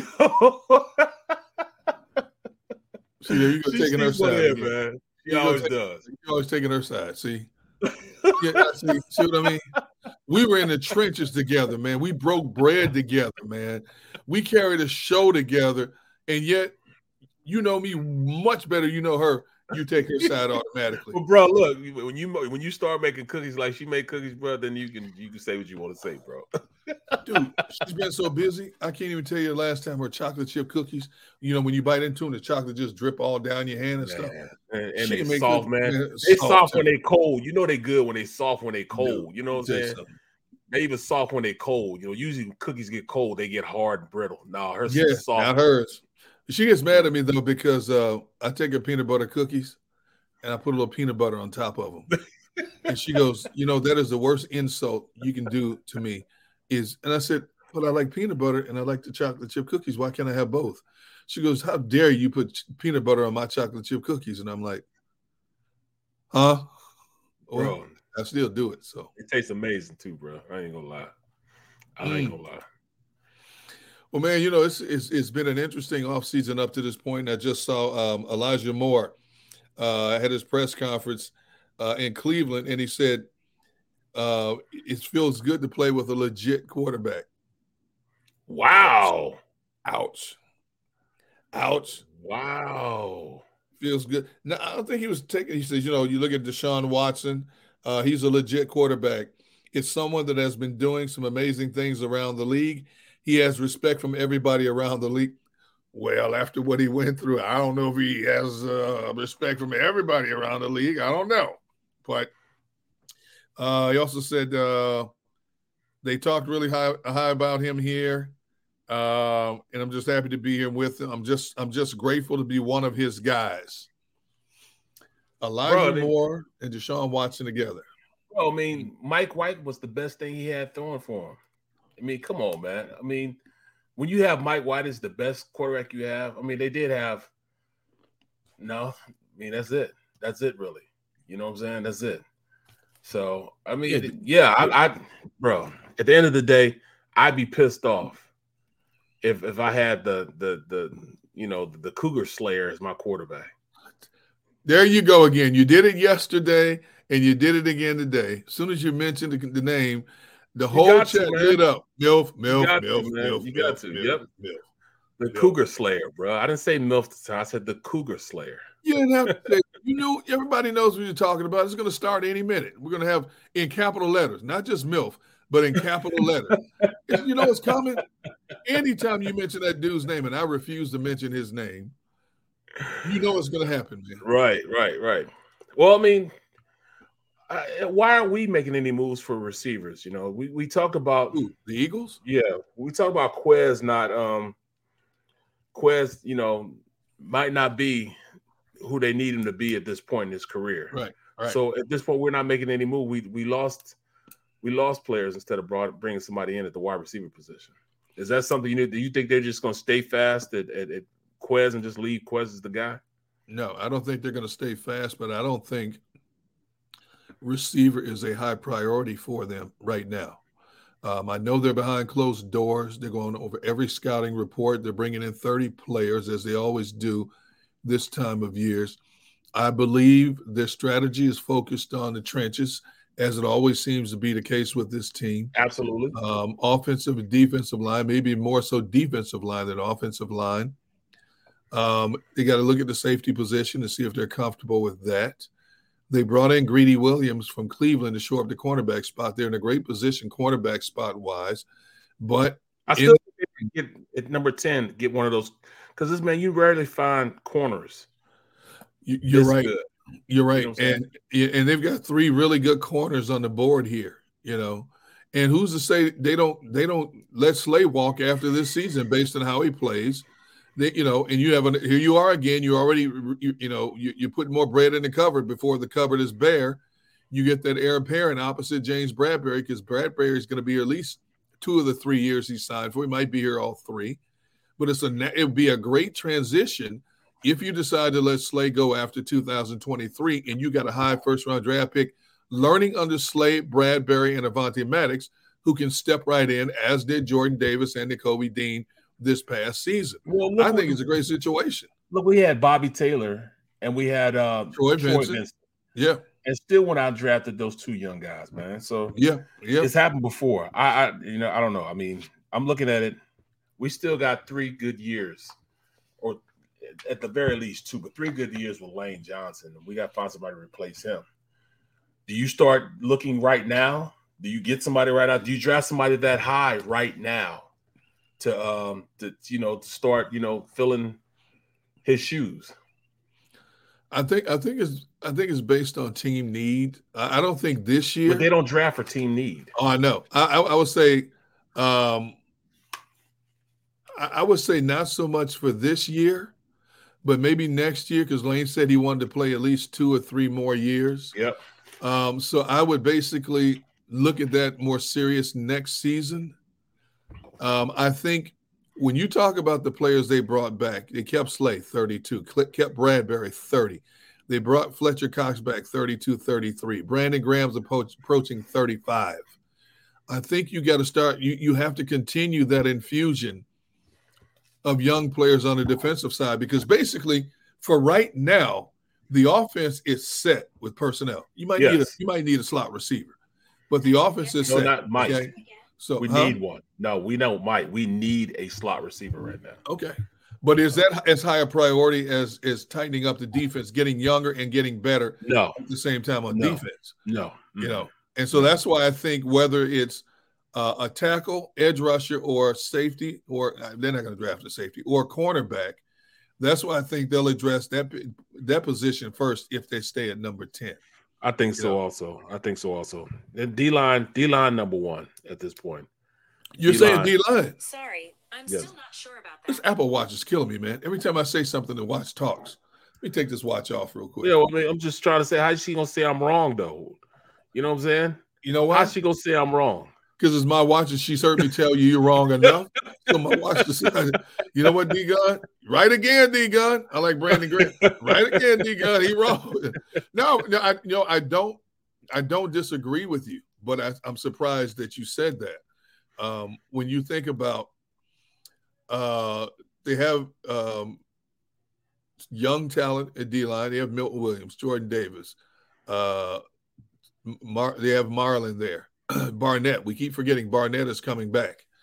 Right. You know, and that, that's um, that's that's key, man. Like we keep talking about an edge rusher. I really think that the Derek is going to come back and play, man. I think he's going to come back and play well. I've said I said that before, and I think this is the year we see that maturity in Derek Barnett. Yep. Yep. Where his his miscues in the past, unfortunately, his miscues have overshadowed his play. And you brought out a good point when I really started watching closely. Um, was was how he can attack off the edge when he's healthy and that deep bend that he has. Yep. But for every two good plays he makes, it's offset by something you know he doesn't Dumb. do in terms and, of penalties. and it's colossal too, man. And Yes. it's, it's at the most unopportune time too when it happens. Yes. So so I, I expect him to come back. Um, now, if, if Jalen Carter's still on the board, if he is the elite of the elite, you know, and as of we know it right now, he's been cleared of all past transgressions. You know, do you take him as D tackle when you have a need a corner, need a safety? Do you take do you take Carter? If he makes it to 10, yeah, he won't make it to 11. Okay. You know why? Because that means Fletcher Cox will be gone next year for sure. If you got, man, if you got Barnett, who's still here beyond that, uh, Davis, Carter, Sweat, that's not a bad young group right there, man. Bro, that's that's that's that's heating that quarterback up, bro. That's heating the quarterback up. I would love, I would love to have all those guys in the stable at the same time because you could put virtually anywhere. You know, you could put BG in at the three technique, have him rushing inside, Derek Barnett outside, Sweat brought um, on the inside, and then um, Haason Reddick on the outside. That's not even NASCAR. I don't know what you would call that. That's just straight speed coming off the edges, bro. That's F1 racing. right. That's F1. Exactly. That's exactly what that is. That's F1 race. That's not NASCAR. That's F1 racing. You got four ends, but the two guys on the inside can play the run too. You know what I'm saying? So that that's that'll get after, you know what I'm saying? That'll get that'll get after people, bro. That would definitely get after people.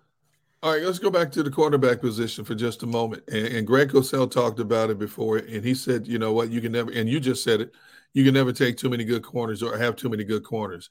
And you've debated early on in your analysis of players coming out in the draft who your favorites are. Do you have a definitive favorite, or is it still one of several? If the Eagles can grab them, take them at 10. Cornerbacks, Yeah. I'm going with Gonzalez. Still. I like Gonzalez. Yes, I mean, Gonzalez to me is the has the purest technique out of all the guys. He can run. He he actually runs the route for the receiver. That's how good he is. You know, he he has great uh, positioning as far as placement where he is uh, with being in seat with the receiver. Right. Um, he can tackle. He comes back well to the ball, catch the ball at the highest point when he does that in- interception. Really plays technique very, very well. Can play man to man and can play uh, zone corner. To me, he's just a great, um, great mix of what you want from a player to go out there and dominate. See, I don't know. I don't know what Desai's thinking is, and none of us do in terms of what kind of scheme he's going to play or uh, variations of his scheme he's going to play. But you know, I, I still I'm a big Witherspoon fan coming out of Illinois. I love his physicality. Um, he does. He's not afraid to get beat. He's a sure tackler. Uh, hand-to-hand combat. He's very good at that. Good speed, good size. Um, and, and I don't. And you know, it's like your flavor of the day. Some people like Porter, some people like Gonzalez, some people like Witherspoon. Right. I'm in the Witherspoon camp, you know, and that's not to say He's if they take Porter. Gonzalez. Yeah. Yeah. You know, now sometimes though, when you're over aggressive, what happens? You end up getting more penalties than you do big plays. You know well, that's what that I see more from. That's what I see more from Joey Porter's son. Okay. You know, Joey Porter Jr. He's a lot. He's really, really handsy. He's long, sleek corner, plays with great leverage, but he does play a little, you know, with a little too many hands and, and and trying to, you know, he loses phase with the receivers, so he has to play with his hands a lot more. And you get called a lot, you know, and it's gonna take him a little while to get uh, used to playing in it with that separation. But he can play, he can play um the zone corner very, very well. Man to man, he gets a little too handsy. Now, when you when you when you look at at, at do you pick him up at number 10? Um, I think he'll fall. You know, you can you can drop back and get him. You can drop but Witherspoon, Mhm. you got to get it. You might have to trade up to get him. Mm. You know, because I, I don't think he's I think he's the first corner off the board.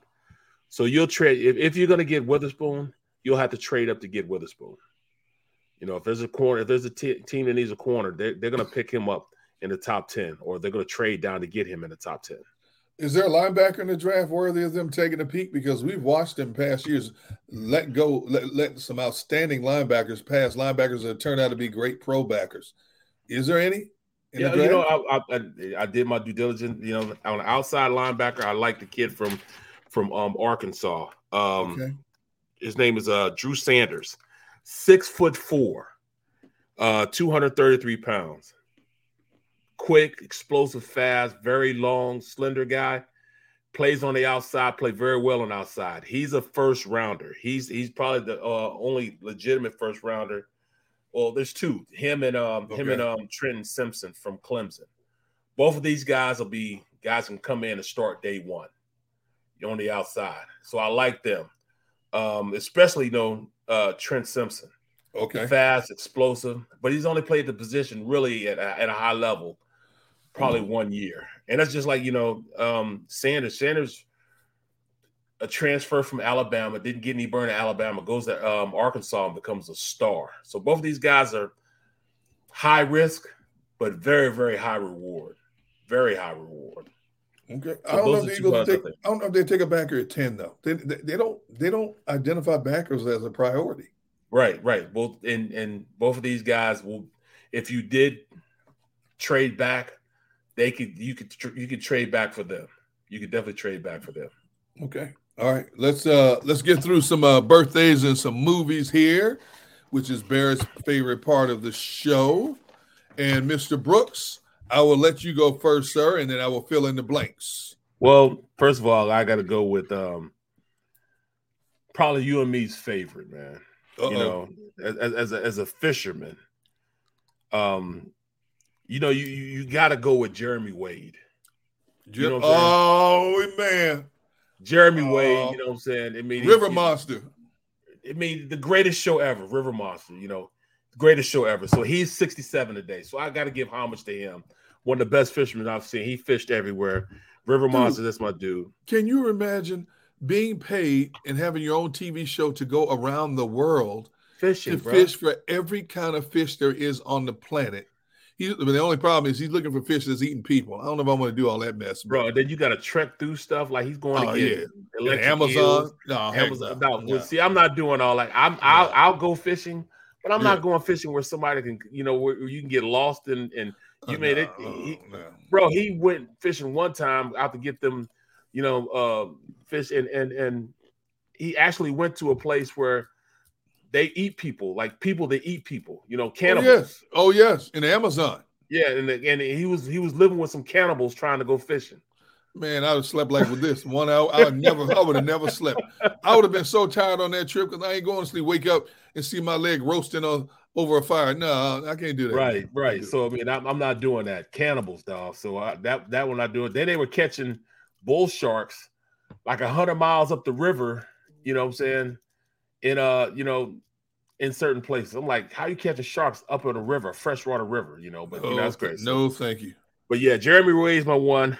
Um, then I'm gonna go with with fashion now. You know, two guys that I like to I like to wear their shoes. Number one, Steve Madden. Steve Madden turned 65 today. Steve Madden, okay. And then my all-time favorite, Kenneth Cole. He turned 71, uh, Uh, 70 years wait, old. Kenneth Cole, the clothing. Cole shoes. Okay. Shoes, both Steve Madden shoes and Kenneth Cole shoes. The most comfortable shoes you can buy. You know what I'm Mm. saying? You ain't never lied. Um, then I'm gonna go um with a good producer, you know what I'm saying? Uh one of the hottest producers out. Mike Will. Mike Will made it. Okay. He turned 34 Okay, all right.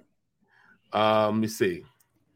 Let me go which way I'm with the theme I'm going with now. Oh, since we're on the music thing, I'm gonna go with Tee Grizzley. Tee Grizzley. A rapper. I don't know none of this song. I just know my son I don't loves his music. You know I what I'm saying? He's 29 years old. Uh, but Tee Grizzley, yeah. But then I'm gonna go, you know, the, I'm gonna go with football. Then I'm gonna go, with, you know, some guys. Maurice Jones-Drew turns Yep. 39 today. Um, Brandon Marshall also Yep. turns 39 today. Yep. Treylon Burks, receiver last year, first round of Tennessee. He turned 24 today. Uh, and then one of my all-time favorites, guy that got me started in the business, Me? Mr. Ron Jaworski. Award Jaws. That's right. Jaws turned 73 today. Homage to my boy Jaws. Happy birthday, bro. My guy Jaws. Uh, then I'm gonna go to the Hoopers and I'm gonna finish off with the Hoopers. Uh, Jason Kidd. Yep. Head coach of the Mavericks. Yep, turns 50 years old. Gordon Hayward. Yep. Charlotte Hornets. Yep. Then Kyrie Irving in his flat world turns right. 31 Wait, in the what? in his flat world. Flat world. Yeah, Okay. the world is flat compared for him. Uh, why? It's not, it's not- that's what he What's said. He, He said, said the world is flat. It's not round, it's flat. That's a weird dude. I'm just telling you. And That's last but not least, one of the favorites of Philadelphia, one of the all-time greats, foe for foe, Mr. Moses Malone. Four, four, four. That's right. All right, let me see. Filling in some of the blanks here, we have uh, Michelle Monaghan from Missions Impossible 3 with uh, Tom Cruise, Oh. I believe it was. Yep, she's 47. Uh, Keri Russell, who played the Dawn of the Planet of the Apes, 47. Yep. Uh, one of the greatest actresses in our time, Joan Crawford. Yes. Um, you know when he, when he, I was, I was reading her bio and stuff, and nobody knew exactly how old she was. She never really gave people out her bir- exact birthdays and stuff. They said it's believed she was 69 when she passed away many years ago. Believed she was 69. So Believed. um, you have Ayesha Curry, uh, the wife of Steph Curry. Yep. If Rob was here, would definitely say strong. Yeah. Strong. Yeah. Chaka Khan, one of my all-time favorites. Yep. Yep. Yep. I, Winner le- of I love her for you though. I love her I appreciate it, bro. Yeah, she's won 10. Grammys. You believe she's 70 years old, dude? I can't believe it, man. And 70 still, years old. still performing too. Still good. Yes. I'm just trying to get up every morning. She's still out there performing. You know? Yep. Exactly. Um, you have Catherine Keener, who was uh, the 40 year old virgin, Capote, uh, and uh, Sicario Dale the, the Soldado, 40, uh, 63. Uh, Vanessa Vanessa Morgan is 31. Tony Burton. You know who Tony Burton was? know who's that? The trainer for Apollo Creed in the Rocky movies. Oh, get out. Throw in the towel. Throw in the towel. yeah, he, he uh, unfortunately passed away at the age of 79 in 2016. Uh, Tony Burton. Randall Park. Did you ever watch this neck. comedy show called called Fresh Off the Boat? No, I didn't. Dude, this movie was hilarious. It was about this uh, Asian American family and the stuff they have to go through in day to day lives. The show didn't last very long, uh, but Randall Park was the lead actor. He's 49. Dude, this show was hilarious, man. I couldn't wait to watch this show. You pro- It's probably in syndication called Fresh Off the Boat. Uh, so you got to see see it. it. Yeah, you got to see this show. Uh, George Scott, great first baseman. And in football, uh, he passed away in 2013 at the age of 69. Um, played with the Red Sox, Milwaukee Brewers, and Geno Auriemma, the coach, the women's basketball coach at UConn. Oh, Man's won, man's won 11 national championships and two gold medals in Olympic competition. wow. Is that a fulfilling career or what? Unbelievable, bro. know. Unbelievable. And that's all I have for mo- uh, for for for um, birthdays. You got any movies you want to pass along? No, Yeah, Why you always stick me with the movies, man? because Why? I, never, I never look for the movies, man. Uh, you got the Hunger Games, the original one, 2012. I love that that movie. Uh, Pretty Woman, Richard Gere and Julia Roberts came out in 1990. Police Academy came out in 1984. all time classic, dude. You talking about stupid funny?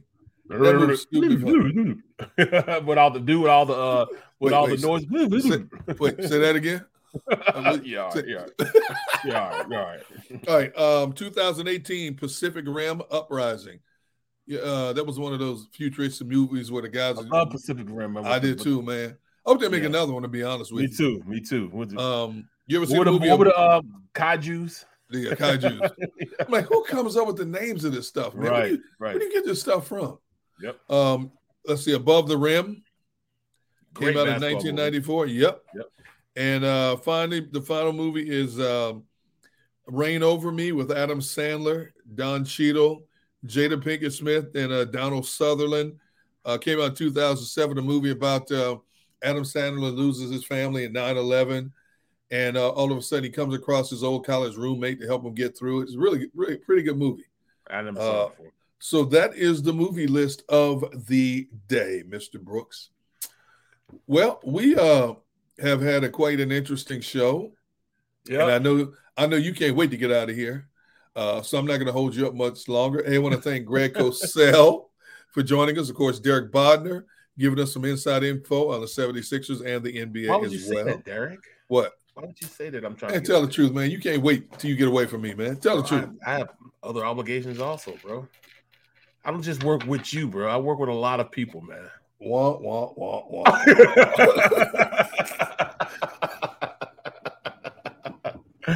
hey man, it is what it is, bro. I gotta make it happen, man. Oh, hey, I appreciate everybody on the stream. Yeah. Hey, man, kicking it with me today, man. Yeah, bro. Yo. It was fun. Rob Ellis will be back with us tomorrow to close out the week. So until then, for my friend, Friend, Mary friend, Brooks, friend. Yep. I'm My Derrick partner. Gunn. Nice Hey, load. everybody, thank you all for hanging out with us today on this edition of Sports Take. Until we meet again, have a blessed day, everybody. Go for the beers, go for the cheers, go for the hit and the hits, go for the scene, go for the screens, go for the gallery, go for the win, go to Ocean.